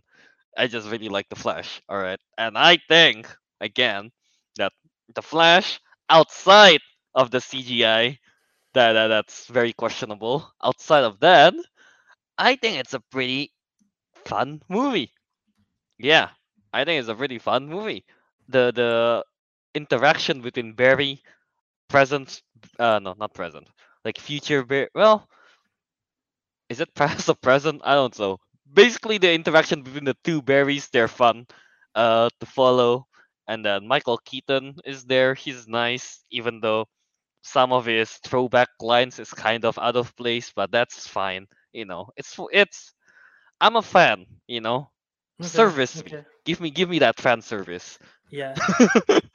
yeah, that I don't mind. Supergirl, uh, in there, she's she- she's great. Calle. Yeah, Sasha Calle in there, she's great. Um, yeah, I mean the whole movie is just I think a lot of fun. It's not the worst as like some people have said. It's it's really not that bad. I think. Yeah, the actions are fun to follow. I like the effect when the only effect effect that I like is when Flash is running, which is again he still runs, kind of in a goofy way. He's like swimming through it. I'm, I've never heard anyone compare his running to swimming, but that is true. It's sort of like Yeah, he's like swimming through it. But then again, it's like, well, I mean, you wouldn't know how you would run, I I, guess, wanna- at, I wanna- that speed. I wanna I wanna see the behind the scenes of Ezra Miller just running. Without the I bet it- I, I bet it looks stupid as hell. Yeah, yeah, yeah. Like, have you seen the the like Grant Gustin Flash when he had the the behind the scenes before they added the effects? He's just there think I have. twirling his arm, making a tornado. oh, twirling, the twirling his arm one I have seen. Yeah, yeah. I've Yeah, seen- I don't think I've seen him running. I don't think so. I don't think I've seen the running one, but I've seen the arm twirling one. It's kind of funny. Uh yeah, I'm kind of. That'll be fun. you know, in in, Miller in, re- in retrospect, I think the best depiction of live action running that we've seen, at least for me in, in theaters, in movies, Makkari from Eternals. Her super speed is so cool compared to everything else. Now that I think, now that I Yeah. think of it, like Makkari's Yeah, one is so awesome. the thing the thing is my defense for that the flash the way the flash works is his running is different because he has the speed force type of deal right? Uh, well makkari just kind of runs. So Okay. i don't know that that's my defense for the flash with his goofy running. Yeah Uh, i feel like the speed force has some sort of effect on that one. Yeah but anyway i think it's a controversial pick. That the flash is number seven but yeah. I gotta I, watch I, this. I really i enjoyed the movie a lot all right yeah Fair. I don't know if it's still playing in theaters. I missed it during its theatrical run because I didn't want to take my family to it because I because I heard mixed stuff and I didn't want to. If I had to go to a movie with my family, I want to watch, especially since they're limited time in here. I didn't want to bring them to a mid movie or a bad movie, so I didn't end up watching it. Um, but yeah, I gotta I gotta see it. I don't know if it's still in theaters. If not, then I'll have to wait for digital. So yeah, yeah i don't think it's in theaters anymore it's been quite a while i think yeah Yeah, It's been a couple of weeks. Oh, oh, there- is the news recently that the film is coming out. I don't even know what that means. It's coming out in crypto or something. I'm so confused. crypto wait what not No, not not not crypto. Not crypto. Not not not crypto. Um, the film, the Flash movie, is uh, NFT. oh oh oh yeah that i have no i thought we had done with NFT. The Flash is going to be the first new release movie to debut on NFT blockchain. I did not watch the video nor read the full article, but that just sounds stupid as hell. That sounds stupid, yeah. But anyway, Albert, Yeah. let's continue on with the list. Uh, to number six. What do you Yes. have? My number six movie is Are You There, God? It's Me, Margaret. This is a coming of age movie. Kelvin have to type it down. Or you can just look it up. It's probably easier to copy paste if you look it up. Um, but yeah, Are You There, go God? It's Me, Margaret. Uh, the film directed by Kelly Fremon Craig. She also wrote this movie. Uh, this is the director and screenwriter for The Edge of 17, the 2016 mo- coming of age movie starring Hailee Steinfeld and Haley Lu Richardson. And this one is based on a book of the same name, uh, starring Abby Ryder Fortson. You might know her best as Cassie Lang, the younger Cassie Lang from Ant Man and Ant Man and the Wasp, before they recast her in before they recast her in Endgame and Quantumania. But uh, Abby Ryder Fortson, she plays the main character. She plays Margaret, um, and basically she's this 11 year old, 11 year old girl who's moving from New York to the suburbs of New Jersey. Uh, so she wasn't a big fan of the move, and basically, moving sucks in general, but especially when you were younger, it probably even worse feeling because like you lost all your friends. Um, and you're still dealing with growing up you're you have to make new friends um, all the uh, the difficulty and all that you don't know what you like you don't know what you don't like um, just just basically it's a it's a coming of age story dealing up deal, dealing with change dealing with emotions the crushes the making new friends the the relationship with your parents whether it's a good relationship or a difficult relationship uh, it's even more interesting in this one because it's a journey of discovery. Because we can tell from title, "Are you there, God? It's me, Margaret." It's interesting because they explore religion a little.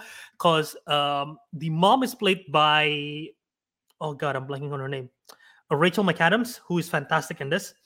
And Rachel McAdams uh, plays this uh, plays a character who uh, have a Christian upbringing, and then the dad is played by Benny Safdie, who's one of the directors for Uncut Gems and he's Jewish. And Jews and Christian people don't always eh, they don't see eye to eye in terms of religion and beliefs, right? So she grew up in this family who sort of like split in their in their um, in sort of their belief. So in this movie, she's uh, she's exploring of like, oh, I am not one or the other. Why is that? I'm, I'm and she basically sort of like a, in addition to the experience of the difficulty of being a teenager, of growing up, and going through puberty, she's also sort of like exploring. Do I want to be a Jew? Do I want to be Christian? Do I not want to be both? What do I want to be? So it's an interesting exp- uh, exploration there that they did, uh, and I really like it. Uh, again, very good coming of age story, very well written, very well directed. Ari got It's Me, Margaret. It's one of my favorite underrated film of the year. All right. Yeah. Uh, I feel like I'm gonna watch this at one point. Uh, it's it's it's it's really good, right? How much you give this bird when you? I like it? it? a lot. I gave it I gave it four and a half. I liked it a lot. Mm. Mm. Yeah, the the premise now that you mention it, it it's pretty interesting. Yeah. Mm-hmm. Yeah, I don't have much to add on that. yeah, I, I, it's it's good. I, I, I like it, especially if you like coming of age films, like I do. So yeah. Yeah. All right. Uh, moving on to my number six. I get. Uh, I I'm gonna go with an animated this time. Nimona, a Netflix movie that came out a few a while back. Yeah. Oh yeah, um, Nimona. Yeah. I mean, I think Nimona is fun. I think Nimona is a lot of fun. Again, uh, I like the animation stuff that they went with. Um, the the two characters, the two main characters, uh, what's their name? Nimona and Ballister. I think their chemistry are great. Chloe Grace and Riz Ahmed voicing those two. The mm-hmm. performance mm-hmm. are you know their performance are great as voice actors for those. Um, what else is there? And yeah, just the world itself, the world itself of Nimona. Like I said in the pre in the back then is is a futuristic medieval setting. You know, it's pretty okay. cool. The knights using like crossbows that shoot lasers. The horses are like uh, you know flying motorcycles. I think those are fun. You know, so yeah, the world building, the um, how they depict the um, I guess the monsters and then the the whole twist in the story about who the the relationship between the mother and Nimona herself. I think all of that works really well. Uh, yeah.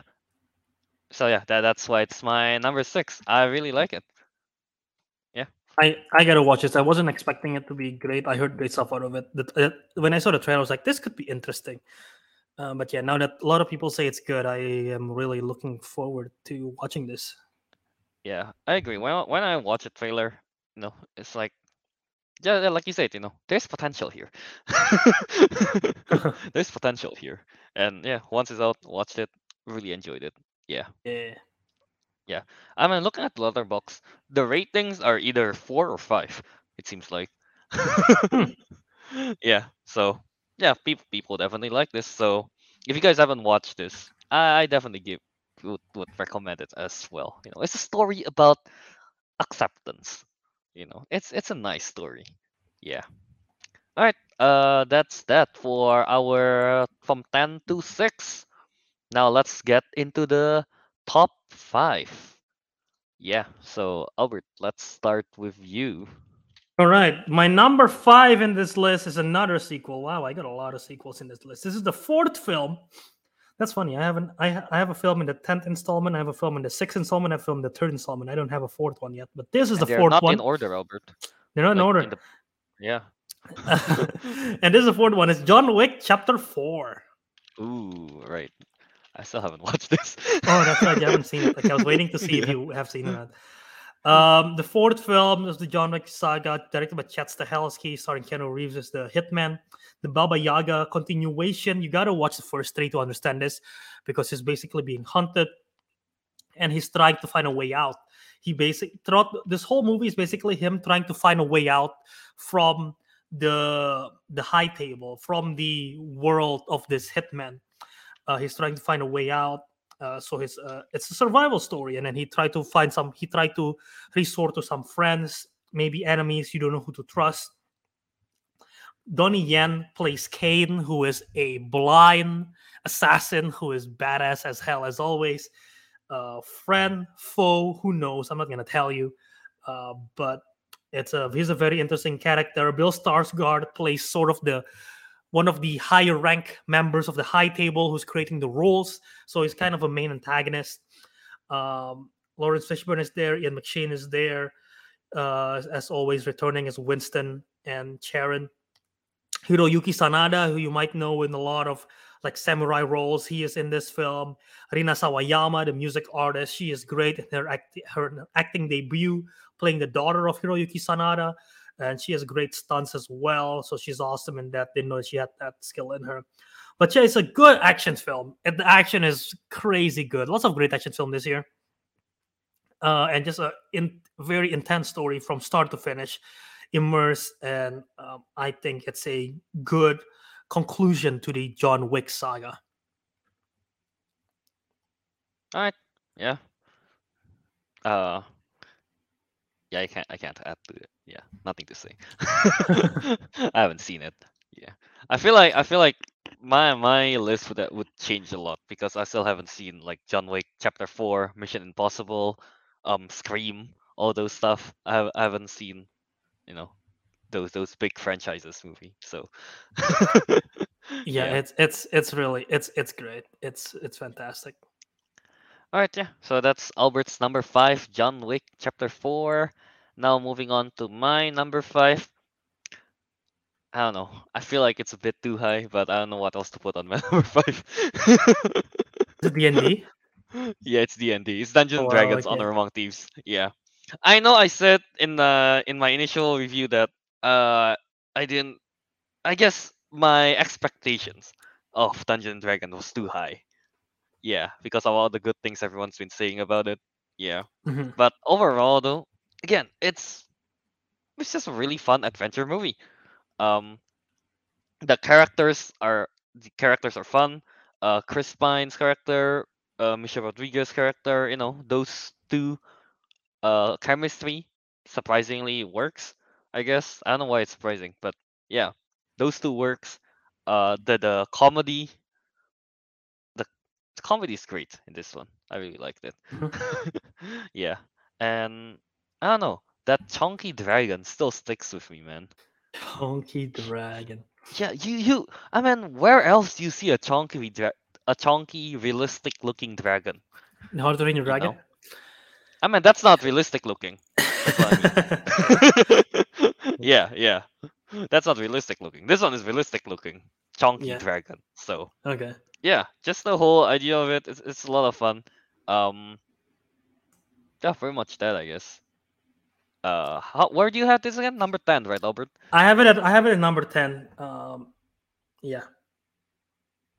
All right, yeah. So but I, I I liked it a lot. Again, I think it it's a it's a very good balance of fantasy, adventure, comedy, family movie. It, it's a very it balanced all the tones really really well. mhm. Um, and I think the comedy is underratedly funny. Uh, Chris Pine is great in this. Um, yeah, I I think I think it's just it's a it's a perfect balance of everything, and you never know. You you wouldn't expect Dungeons and Dragons movie to work, and I think it does with this one with this band of misfits. Um, and I think it's just a lot of fun. I don't know if it excels in anything particularly well. Um, it's just an all-around fun. I think if I were to take my favorite thing out of this film, it's probably the comedy. Um, yeah, agree. But yeah, it's it's just it's it's a fun time. Lots of great moments. The characters are great. Uh, Michelle Rodriguez character is fun. Uh, Rene Regé-Jean Page is great in this one. I love his character um, as the as Xenk Yendar. Paladin, right? Yeah. Paladin, yes. Justice Smith is Justice Smith is good as always. I like him. Sophia Lillis as Doric is fantastic. Hugh Grant as the um, villain is fun. So yeah, I, I I do like it. Again, it's a good balance of everything. Yeah, I can agree. Uh, it's good all around, but doesn't really excel in in any one category, I guess. Yeah. Yeah. yeah. So yeah, that that's my number five. All right, now let's move on to Albert's number four. Now, what do you have? All right, my number four. Let's see if you can get it. Let's see how fast you can get it based on what I'm about to say. Okay. Sure. dun dun dun dun dun dun Mission dun dun Impossible, dun dun dun dun dun dun dun dun dun dun dun. Mission Impossible: Dead Reckoning Part One. Woo! Uh, Mission Impossible, fantastic film, uh, fantastic franchise. I love this franchise, man. I've seen all the films so many times on repeat. Fallout is still my favorite, but this one is up there. I don't know where it ranked right now. I between Ghost Protocol and this one. Um, right now, I've seen Ghost Protocol more, but this one is really, really great. First things first, if you haven't seen this and you're watching this for the first time, because this is playing in theaters right now, if you get a chance to watch it in IMAX or Dolby, do it because it is awesome. Um, and apparently, this is a thing in Dolby theaters, which I didn't know until the other day when I found this out. But apparently, Dolby has this thing called rumble seats, which is a feature where your seats shake at the same time with a particular sound. And not a lot of movies utilize that, and this movie does. Because at first, when I was watching it, I was like, "Wow, the noise is really loud. My chair is shaking. My chair is shaking." But apparently, it's a feature, and not a lot of films does it. And I didn't know that because I never experienced it until now. And I was like, "That's really good usage of the sound with the chair shaking, and it's really immersive and it's great." Aside from that, action, it's Mission Impossible, man. It's great. What do you expect? That sequence where where we saw in the trailer and in the poster where Tom Cruise literally rides a motorcycle off a cliff and jumps off. It is as good as it's marketed. That sequence gave me chills seeing it just because you can you know it's him. You literally know it's him. And they didn't right after the jump, they literally cut to a camera where it's close up to his face, and his skin is like falling off his face because it's like free falling. It's incredible, dude. And it gave me chills. And it's incredible, and it makes sense in terms of the plot. I thought because when my my one thing was like, what kind of plot would justify Tom Cruise jumping off a cliff? And it does. It makes sense, and I absolutely love it. It's so much fun. The action is great. So many great action sequences outside of that one. Um, it is probably one of the most emotionally tolling Mission Impossible movie since the third one. Um, if you've seen the third one, you know that there is, is an emotional toll of a movie, one of the most intense countdown sequence in a film. And this one have uh, has a very good emotional arc to it as well. Uh, Rebecca Ferguson as Ilsa Faust. She's she, ever since she's been added in the fifth film, she's always been great, and she's great in this one again. Ving Rhames and Simon Pegg is good as always in this one. Vanessa Kirby, I think she's better in this one than in the previous film. I don't, I, she sort of have the same amount of screen time, I think, but I think she has a better performance uh, and a better usage of her character in this one. I really like her a lot. This film also have also has the most callbacks from the first movie from Mission Impossible One, uh, and I I really like that callbacks. They don't do a lot of callbacks, but the callbacks that they did from the first movie really paid off and it's really good. Fun Easter eggs, fun like fan service. I don't think a lot of people in the theater understood the references that they did to the first one, uh, but I was like, oh, that's fun. That's also great. Um, Pom Klementieff, who you might know as Mantis, she plays Paris in this one, and I've never seen her in any role like this before, and it was a pleasant surprise. I thought she's incredible in this one. But the standout in this film, Mission Impossible movie is often a Tom Cruise led movie but I think this is safe to say that this one is also a Hayley Atwell movie because she is fantastic. She's a new addition to this film. I'm not gonna disclose. I'm not gonna disclose too much of what her role is, just to be a surprise. Uh, but she plays this character named Grace, and she steals the scene from a lot of moments from Tom Cruise. Uh, her action sequence is great, um, and yeah, her character is just so much fun to it's just so much fun to explore. Um just the introduction to her character and everything she's sort of new to this whole thing. But she- yeah she's it's good. She gave an emotional arc a very important arc that's sort of like a sort of a vision to the audience as well. But yeah it's it's overall it's a really good movie. My only gripe about this movie is that this is a part one and same issue that I have with a lot of part one, part two, so which is why I didn't love the first Dune movie because it feels incomplete. which is why I had issues with Spider Verse because I feel like it's complete, incomplete. I have the same issue with this one. Is this film more complete than Dune and Spider Verse? Yes, but it's still an incomplete movie because there's still an open arc to be explored. Uh, so this is why I, I for weekly watches I rate this a four and a half uh, out of five because there's just that missing piece right there. But overall, it's it's uh, such a blast and a fun time. And Lorne Balfe, who composed this, composed the shit out of the music. So yeah.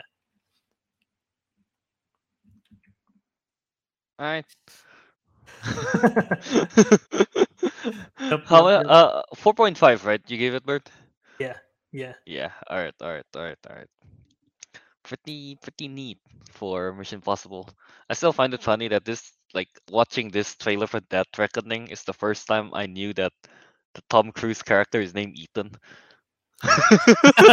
he doesn't look like an Ethan. He doesn't look like an Ethan.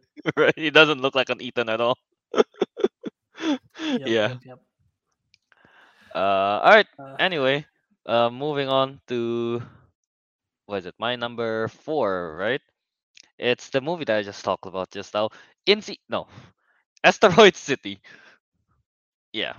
Uh, Asteroid City, like, it's my number four right now. I don't know if it's recency bias. It probably is. It's recency bias.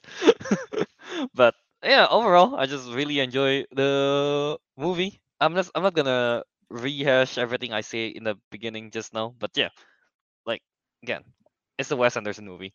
Everything about it is as expected. The performance are great. The music is fun. The the visuals are great. You know, videograph, the cinema, cinematography and everything. And I and I just like the whole idea of like, yeah, again. uh, Man, two movies about processing grief, huh? In my top ten. yeah, uh, I'm not gonna say too much about it, but yeah, Asteroid City is my number four. That's that's that. Yeah. All right. Uh, now let's move on to Albert. Number three. This is the top three now. yeah, What my number you have? three film of the year is. I don't think I can make. I don't think I can give you a musical cue to this. Um, Okay. All right. maybe I can. I won't. It's it's air. It's air. Uh, the directed by You could have Ben just Affleck. blown into the mic. I was thinking. I was thinking. You know what I was about to do? I was about to gonna do. I believe I can fly because Space Jam. Oh, okay. But no. I haven't watched Space Jam, so I don't know. Yeah. Um, but yeah, Air, directed by Ben Affleck. This is the story of how Nike was able to get Michael Jordan to join them. Um, ben Affleck plays Phil Knight, the CEO of Nike. Matt Damon plays Sonny Vaccaro, who's a scout, who's the one who have the idea to recruit Michael Jordan, to get Michael Jordan to pursue him. Um, the Viola Davis played Dolores Jordan, who is Michael Jordan's mom. Very important role. Uh, Jason Bateman is in this one as well. Um, Chris Messina is in this one, who's great as well. Chris Tucker is great. So yeah, this whole this is a drama. It's a sports drama about an underdog story about Nike. And you might say, what the hell? Underdog story and Nike? That doesn't sound right. You gotta remember, in the 80s, Nike was not huge. Everyone signed with Converse. Nike was a nobody. Nobody wanted to sign with Nike. Adidas was big. Converse was big. Converse had Larry Bird, Magic Johnson. They had the stars. And Nike had no one. No one wanted to sign with Nike. So they had um so Michael Jordan doesn't want to give two shit. He's one of the highest recruits out of college. He doesn't even want to consider Nike. But the movie is about how they pitched it, how they are able to get him, how they're how they're able to con- it's it's a double it's two sides because the uh, we see the movie through the perspective of Matt Damon's character the scout and he's basically trying to convince Nike and their shareholders to put all their money and investment into one guy and they're like we don't know what this guy is going to be we want to share our wealth we've never done this we've always tried to get as many as possible. We're not going to spend all our money on one person. But it's this idea of like, we got to, I believe in this guy and we got to go for it. And at the same time, they got to convince Michael Jordan to be like, "Hey, we're fighting for you. We you got to believe in us." Uh, and and and try to convince him away from Converse and Adidas. And it's a fun business movie, and I don't think I've ever said the word "fun business movie" in a statement before. Uh, but it's a fun business movie with great performances, and it's about sports. So sign me up. And yeah, it's it's fantastic. It's one of my favorite movies of the year. I put this at number three, although it's my only five star movie of the year. So it doesn't checks out because I think I will like the other two movies in my list more over rewatches. But this is my only five star movie of the year. So yeah, uh, it's Air right there. I really need to watch Air. I can't believe the goof beat me to watching this. I know. I'm so confused. uh, You gotta you gotta check you gotta check this out, man. I think you will. I think you will like it a lot. Yeah.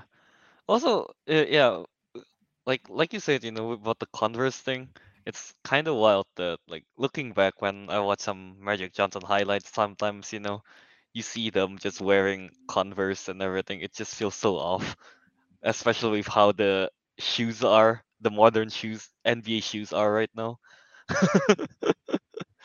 Yeah, Yeah. yeah, yeah. No, it's it's it's crazy. People people really, really forget about it. Um, but yeah, it's a it's a it's a time, dude. And now Nike is like the big. Nike is the biggest. Arguably, I I think Nike is the biggest basketball sneaker like brand, and it's literally sure. because of Michael Jordan. Yeah, yeah, Yeah. So yeah, pretty much. yeah. I'm pretty sure Nike's the biggest right now. They they even get a hold of the jerseys now, right? So yeah. Yeah. It was Adidas Yeah. for the longest time. Alright, uh, so yeah, that's Albert's number three. Uh, my now moving on to my number three. Pro- I will say it's controversial again. Interesting. yeah, because I'm pretty sure people wouldn't put this at number three, but I really, really liked it. Evil Dead Rise is my number three. Yeah. Um. Again, I just Nice. No, no, no, I, the- I, I, I gotta, I gotta watch this. I just got into the Evil Dead franchise, you know, I really enjoyed it. So jumping into Evil Dead Rise, they went Uh-huh. back to the horror roots, and they done it so well. They have a lot. They have quite a few callbacks again, like like or at least reference right to the to the previous one with the whole. They bring back the um, iconic chainsaw, all of that, and then the goriness at the end. I think everything works really well. Um, they add in a bit of drama in there as well. Um, which is like it's a nice add-on to the to the whole dynamic of the main characters, which is great. Yeah. But mostly though, the the horror aspect, the scares of it, it works really well. The the the performances, especially like the the one that's possessed. Mhm. My God, she is scary. Oh. like even from the poster, you can see like the way she smiles and everything. That, that that's just creepiness at max. Well, yeah, I I think I really liked it. I really like Evil Dead Rise. So I'm I'm gonna go with that for my number three. Yeah. Yeah, I gotta I gotta watch this. Um and yeah, I mean I've I've seen all the three Evil Dead. I haven't seen the remake. Um but I've seen the original Sam Raimi ones. Uh, and I gotta I gotta watch this one. You This- should. You should. It's it's a really good horror movie. Might yeah. be on streaming already. I don't know. I it's a uh, it's out on streaming for sure. Yeah. Okay. Okay. It's on streaming for sure. So go go watch this. All right, now moving on to the top two. I feel like we know what the top two is. It's just which one do you put at number one and number two? Oh, really? yeah, that is true. That is. I feel Yeah, like we we, might have. I feel like we might have the same top two. We have the same one. I am very sure of it. So Albert, well, uh, let, let's reveal your number two. We know your number two. We know your number one. All right. Uh, let me give you. Let me give you a sound hint for number two. Okay. Metro. Oh, okay, oh, Guar- you don't get it. you get it?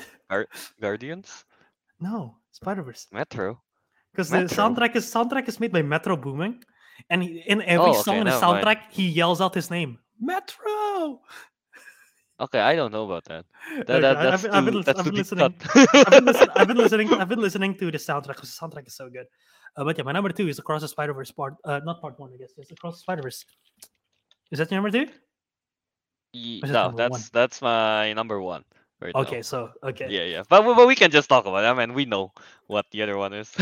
yeah um yeah across the spider across the spider verse man it's fantastic it's the best animated movie of the year uh, one of the best comic book movies of the year it's incredible story they balanced it so well uh, between miles's arc which is they improve on miles's arc a lot incredibly but this film is equally this equally her film her film spider gwen um, Mhm. because it's pretty much it- you start the movie from her perspective and you end the movie with her technically. I believe the last shot was of her in the movie. So you could argue that this film is actually her movie instead of miles even though it's really miles's movie but they shared it so well. It's also it's also uh, very much uh, a movie for miguel o'hara um, but yeah all the characters all the side characters Miguel O'Hara, Spider Man 20, 2099, is that 2099? Is that right? 2099, yeah. Yeah. Um, Peter B. Parker is back and his character development is better. Uh, it's so good. I don't know how they made this character better, but they did. Um, Spider Man India was fantastic. Hobie was fantastic. I like his My character a lot. movie. He's so good. So all the character introductions, new and old, are fantastic. It's incredible. They balance it so well. Animation, beautiful. Voice acting, incredible. And it's just a really good story, and they managed to balance out something so incredible. My again, my only issue with this film is similar to Mission Impossible. It's a part one of a part two. Even though the title is not part one, part two, I still remember when they titled it Across the Spider Verse Part One and Across the Spider Verse Part Two, and it ends on a cliffhanger. So there is a little unsatisfying ending to that, and I'm more excited than ever to see part two, especially with what they tease at the very end. I think the teaser for for Beyond the Spider Verse is going to be fantastic, um, and I'm excited. But yeah, just the the the unsatisfying conclusion to me uh, is what takes away from it. But I do really like it a lot. Uh, but yeah, Kelvin, why is this your number one? I mean, honestly, number one and number two is very much interchangeable for me. Okay. yeah. Uh, I I only put this at number one because yeah, I think the the what what puts it over the top, I guess I would say it's the I just love love the animation, the the how they uh, how different each universe are. You know, they have different styles for everything. Uh huh. Um, yeah, pretty much. That that's one of the reason why I put it over the top there. And also, yeah, the I like. I can agree with you that the ending is a bit unsatisfying, but you know what? I'll I'll look past that. yeah. Uh, because everything else about it is just so damn good. The whole conflict with uh, yeah, 2099 Spider-Man with Miguel, right? Mm-hmm. yeah, that whole conflict. There's a three-way conflict, right? Basically, at the end with Miguel, and then the whole team with Spider Gwen, and then uh Prowler and and uh Miles Morales. There's like three-way conflict going on. So it's Mhm. whatever it is, whatever they're setting up for Beyond the Spider Verse. I am overly hyped for that. Yeah. yeah. I mean the whole sequence in in Spider Verse as well, across the Spider Verse, right? When the the whole Spider Man is just chasing Chasing it's Miles incredible. Morales. That's incredible just to watch. Yeah. And like you said, all the characters are great. I want more Hobie. Yeah, he'll he'll be back. He'll be. we'll see more of him. Yeah. yeah, yeah. So yeah, pretty much that I guess. Um Uh, sad that I mean we know for a fact that the sequel will not be coming out next year, even though they they announced it to be next year. But they the voice cast hasn't even started recording it. Record most of the voice cast haven't recorded. Uh, I know for a fact Hailee Steinfeld confirmed she haven't recorded her lines. So I doubt we're getting the movies next year. It's probably going to be in two years' time. And now with the actors and writers strike, nothing is in production, so it's going to take longer. Uh, but I'm fine with it as long as we get a good movie. I don't want them to rush it. So you know. I just want a good movie. This it has to be a good movie. What like a was it Into the Spider Verse, Across the Spider Verse, five out of five movies. So the last I'm one better sure- be five out of five. I'm pretty sure this will become five out of five as well. It's, it's right now it's four and a half. Because I mean, for you, it's basically five out of five. It's just because of that part of that part one, part two I have feeling. I have to. Yeah, yeah, exactly. yeah. So Yeah. So, yeah. Uh, that that- that's Albert's number two. Now going to my number two for me is Guardians of the Galaxy Volume Three. Um, basically the best uh, M- MCU movies. I feel like even among the MCU movies, this is I think in my top five. yeah. Guardians of the That's fair. Galaxy. What James Gunn did with this. Uh, uh this is basically his. He, yeah, he, his farewell to the uh, for the MCU, and my God, Guardians of the Galaxy is man the the whole. It's a rock. It's the movie is about Rocket mostly, and God damn it, we got we definitely got emotional for Rocket, and then yeah, just the whole adventure the of, of the, this misfit gang is just uh you know it's fun. The actions are great, the comedies are great, the um, relationship, the comedy they use on that one, perfect. A perfect blend for everything. It's like what you said, you know about um I feel like what Dungeon Dragons it hits all the right notes on everything, but this time it's just a lot better than Dungeons and Dragons, I think. Yeah. yeah. So I, I think it hits all the right notes for Guardians of the Galaxy Volume 3. And like Samuel Stein said, it has a great soundtrack as well. All the soundtrack Guardians of the Galaxy- soundtrack is really good. Guardians of the Galaxy franchise hasn't missed a beat beat on the I- soundtrack. yeah. So yeah, that, that that's all I have to say on Volume 3. Uh, if I were to just now, if I were to make you guess what guess my number one, I was I would have gotten to go with "Run Fast from Your Daughter." Mm, that's a good song. So good. uh, Florence and the Machine. Um, I love that song. but yeah, the soundtrack is incredible. We'll start with that. So many great usage of it. Um, how soundtrack, and yeah, like you said, emotional beats. Great conclusion. We know this is the last time we'll see this group of Guardians because it's the last time James Gunn will have a helmet. And I think it's a great send off to everyone. Um, great send off to Gamora. I don't know if she'll be back. Great send off to um, the current iteration of Guardians and Star Lord. Great send off to Mantis and Drax and Nebula. I love it. This is the best Nebula's ever been. The best Star Lord has ever been. The best Rocket's ever been.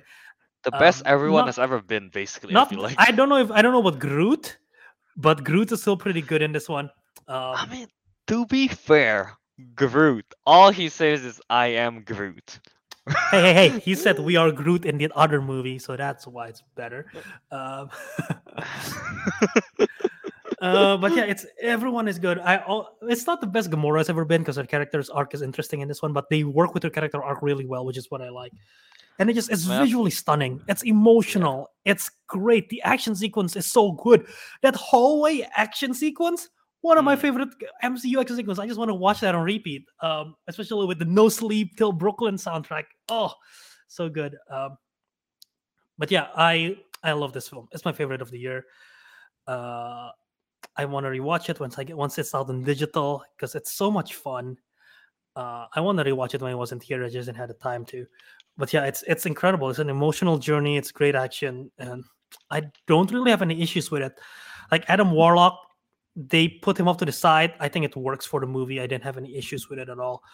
Uh, but yeah, overall, it's it's it's great. I love it. yeah, very much same for me. Um, yeah, Warlock is probably the only thing, but that's like you know, this is a side note in all this story. It doesn't matter. So yeah, that, that's Guardians of Galaxy my number two. But again, like I said, I feel like uh, what's the name? Number one and two for me is very much interchangeable with Across the Spider Verse and Guardians of the Galaxy. Is is very much interchangeable. Yeah. Mhm. Yeah, so I guess we can all predict that your number one is Guardians of the Galaxy Volume Three, right? I thought I thought I thought there was I thought there was hint was there 'cause clear, when I right? said yeah yeah yeah. it was very Yeah, much that's, clear. That's, that's my number one of the year. yeah, and my number one for the year is Across the Spider Verse. So so far, at least in 2023, but I have a feeling that wouldn't change. Oh really? a feeling. Even I even have a with f- Barben even with Barbenheimer right across the corner. I have a feeling Across the Spider Verse is not gonna be taken off the number one. Robert Downey Jr. Anytime recently soon. released in an interview saying that uh, Oppenheimer is the best movie he's ever been in. Hmm. Does that excite Well, you? to be fair, none of the Iron Man is really that good. Ooh, shots fired. What about Endgame? fair, fair, fair, fair, fair. yeah, to be fair. So yeah, that, that that's our top ten so far for movies in 2023. Albert, why don't we run down the list again before we quickly talk about the worst movie? so yeah, Albert, starting from your number ten. Yeah, so my number 10 is Dungeons and Dragons Honor Among Thieves. Um, my number 9 is Suzume. My number 8 is Scream 6. My number 7 is Creed 3. My number 6 is Are You There, God? It's Me, Margaret. Number 5 is John Wick Chapter 4. My number 4 is Mission Impossible Dead Reckoning Part 1. My number 3 is Air. My number 2 is Spider Man Across the Spider Verse. And my number 1 is Guardians of the Galaxy Volume 3. All right, you got any honorable mentions? Um, Operation Fortune, Ruse de Guerre. I don't know how to pronounce that last part. It's a Guy Really? Ritchie movie. that good? uh, I liked it. It wasn't great, but I it's kind of fun, and I like Aubrey Plaza's great in it. So yeah. um, it's love that was my number thirteen. My number twelve, and I again I've I haven't I only twenty three movies, so like the bottom half are not not great. Um, but I like parts of Shazam: Fury of the God. I didn't love it fully. I didn't love Mm. every single thing, but I like parts of it. So yeah. All right, yeah. But honestly, honestly, like everything outside of my top 10 are not great. Like I am I don't have any inkling of wanting to rewatch anything outside of my top 10. So Yeah. All right, yeah. Uh, now as for me, Kelvin, the top ten would be mine. Starting from number ten, Fast X. Number nine, A Good Person. Number eight, Tetris. Number seven, The Flash. Number six, Nimona. Number five, Dungeons and Dragons: Honor Among Thieves. Number four, Asteroid City. Number three, Evil Dead Rise. Number two, Guardians of the Galaxy Volume Three, and number one, Spider-Man Across the Spider Verse. Yeah. So and for honorable mentions, I guess. I guess I'll just say my 11, 12, and 13. the 11th is Cocaine Bear. Oh nice. Cocaine Bear Yeah. is my Cocaine Bear is my number 18. Cocaine Bear is my 11th. Number 12 is Super Mario uh, my movie. 15. Yeah, and then number 13 is Shazam, Fury of the Gods. Not really the best, but yeah. Yeah, pretty much that, I guess. I still have a lot of homework with, um, you know, Mission Impossible, John Wick, Air. Yeah, pretty much a lot of uh, Oh, like y- s- uh, Scream and such I haven't watched, right? Yeah. Yeah, I mean like if I I cuz I have a watch list of films that I want to watch. Um so there's like there's a bunch of films that's been released that I haven't seen from this year. Like again, Nimona, I want to watch. I saw a lot of people mentioning No Hard Feelings, the Jennifer Lawrence rom com. I want to watch that. Joyride, another R-rated comedy. I want to watch that. I heard Past Lives Past is really good, and I heard it Yeah. destroyed a lot of people emotionally.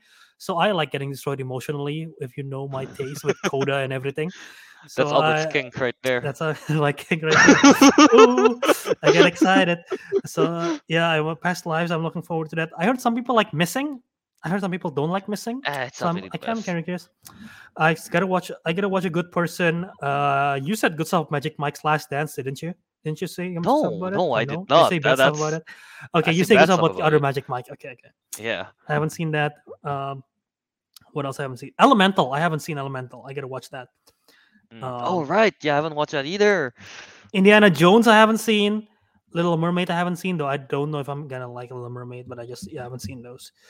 Uh, and the Flash. So yeah, Yeah. All right. Yeah. crazy how none of how all of both of us like forgot Elemental came out and like no one talk about it. And that's on my list. That's Pixar too. Crazy. That's fix. Yeah. Um, Yeah. All right. Uh, going to the comments for a bit. I'm surprised by this one. Fred the movie's putting Beau is Afraid as my as his number five fifth. I haven't seen that too. Yeah. Because on my list, out of the 39 movies I watched, Beau is Afraid is my 32nd. Oh my! It's that far down. yeah. Wow. All right. Yeah. Anyway, Um, By the way, uh, Mr. Brubel put his top 10 for a second. I thought he spammed his keyboard by accident, and then I realized that's A Y T G question mark I am comma M. It's Are You There, God? It's me, Margaret. yeah, I, that is I got confused as well when I was reading Mr. That Google's was- comment. yeah, that, that, that's that's great. And yeah, I guess there is a lot of like across the Spider Verse is like also crazy acronym. Mission Impossible, Dead Reckoning Part One is also crazy acronym. Yeah. It always throws me off because the colon is after the mission. It's not the Mission Impossible. It's Mission colon Impossible, Mm. and then they do a dash. Um, yeah. But yeah, fun, fun, fun. Yeah. All right. Uh, let, us go quickly, I guess, to the worst movie of 2023 that you've seen so Mhm. far. Mhm. Yeah. Uh, just just quickly, Albert. What's what's at the bottom of your list right now? The the Fool's Paradise. worst. Fool's Paradise is the bottom, completely half star. I don't give a lot of film half star. I I didn't even know what the ending of this movie was. I walked out. That's how bad it is. I should have Yeah. walked out 30 minutes earlier.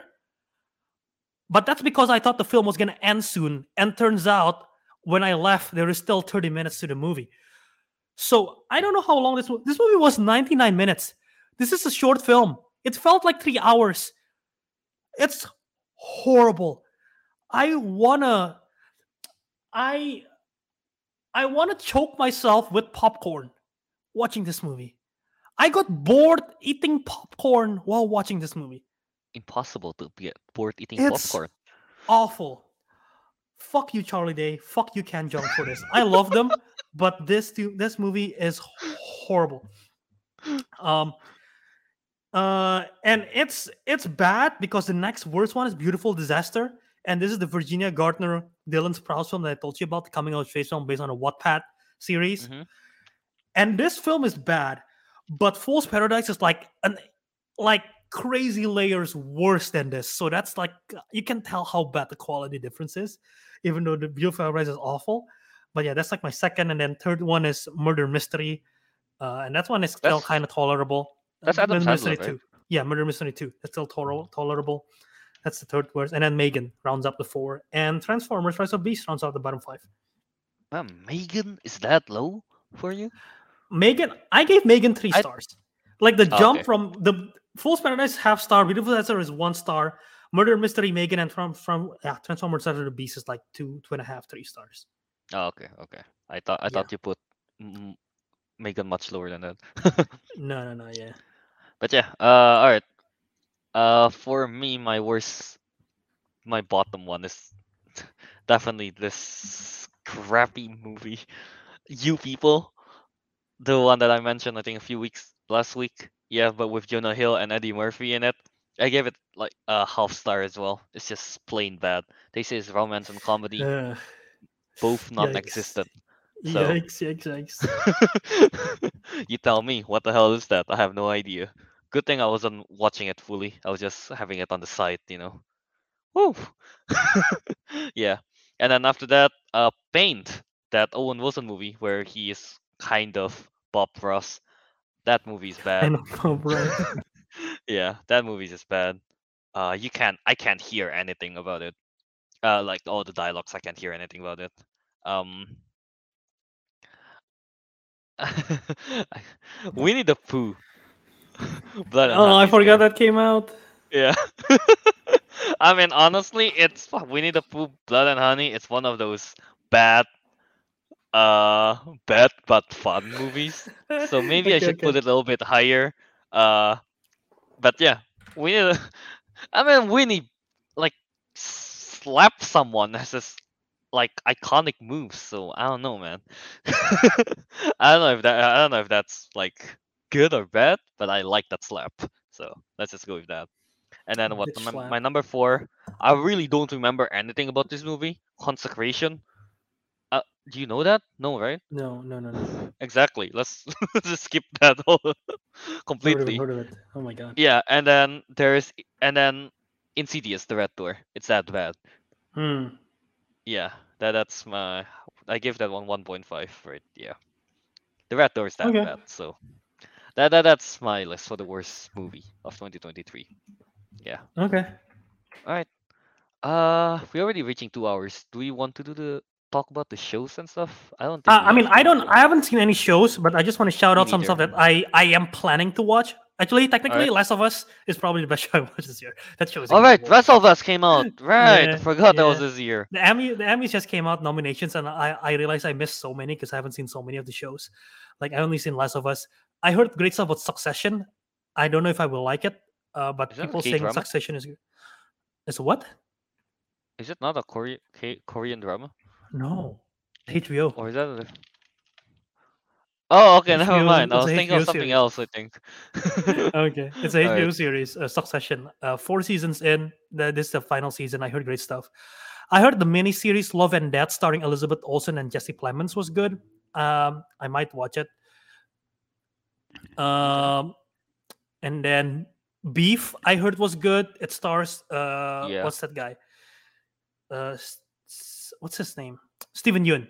Uh, Steven Yeun and Ali Wong on Netflix. I heard that's good. I want to watch that. Uh, and the bear. The bear is this is the one that I'm most excited about for some reason. Uh, because it's about apparently this is imagine uncut gems but in a kitchen.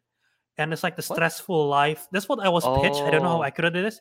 But it's basically about a chef in Chicago, and I heard it's like really, really good and stressful. And a lot of people might not enjoy it because it's stressful, but they say it's good. So maybe I'll like it. Maybe I'll hate it because it's stressful. I don't know. So, yeah. Albert wants to be stressful. I don't know. and the the show that I heard was awful. That I I don't know The if I want to watch it. I yes, Yeah. you heard how bad it is too. Uh, yeah. I, I I watched like videos. I saw about it. clips. It looks awful.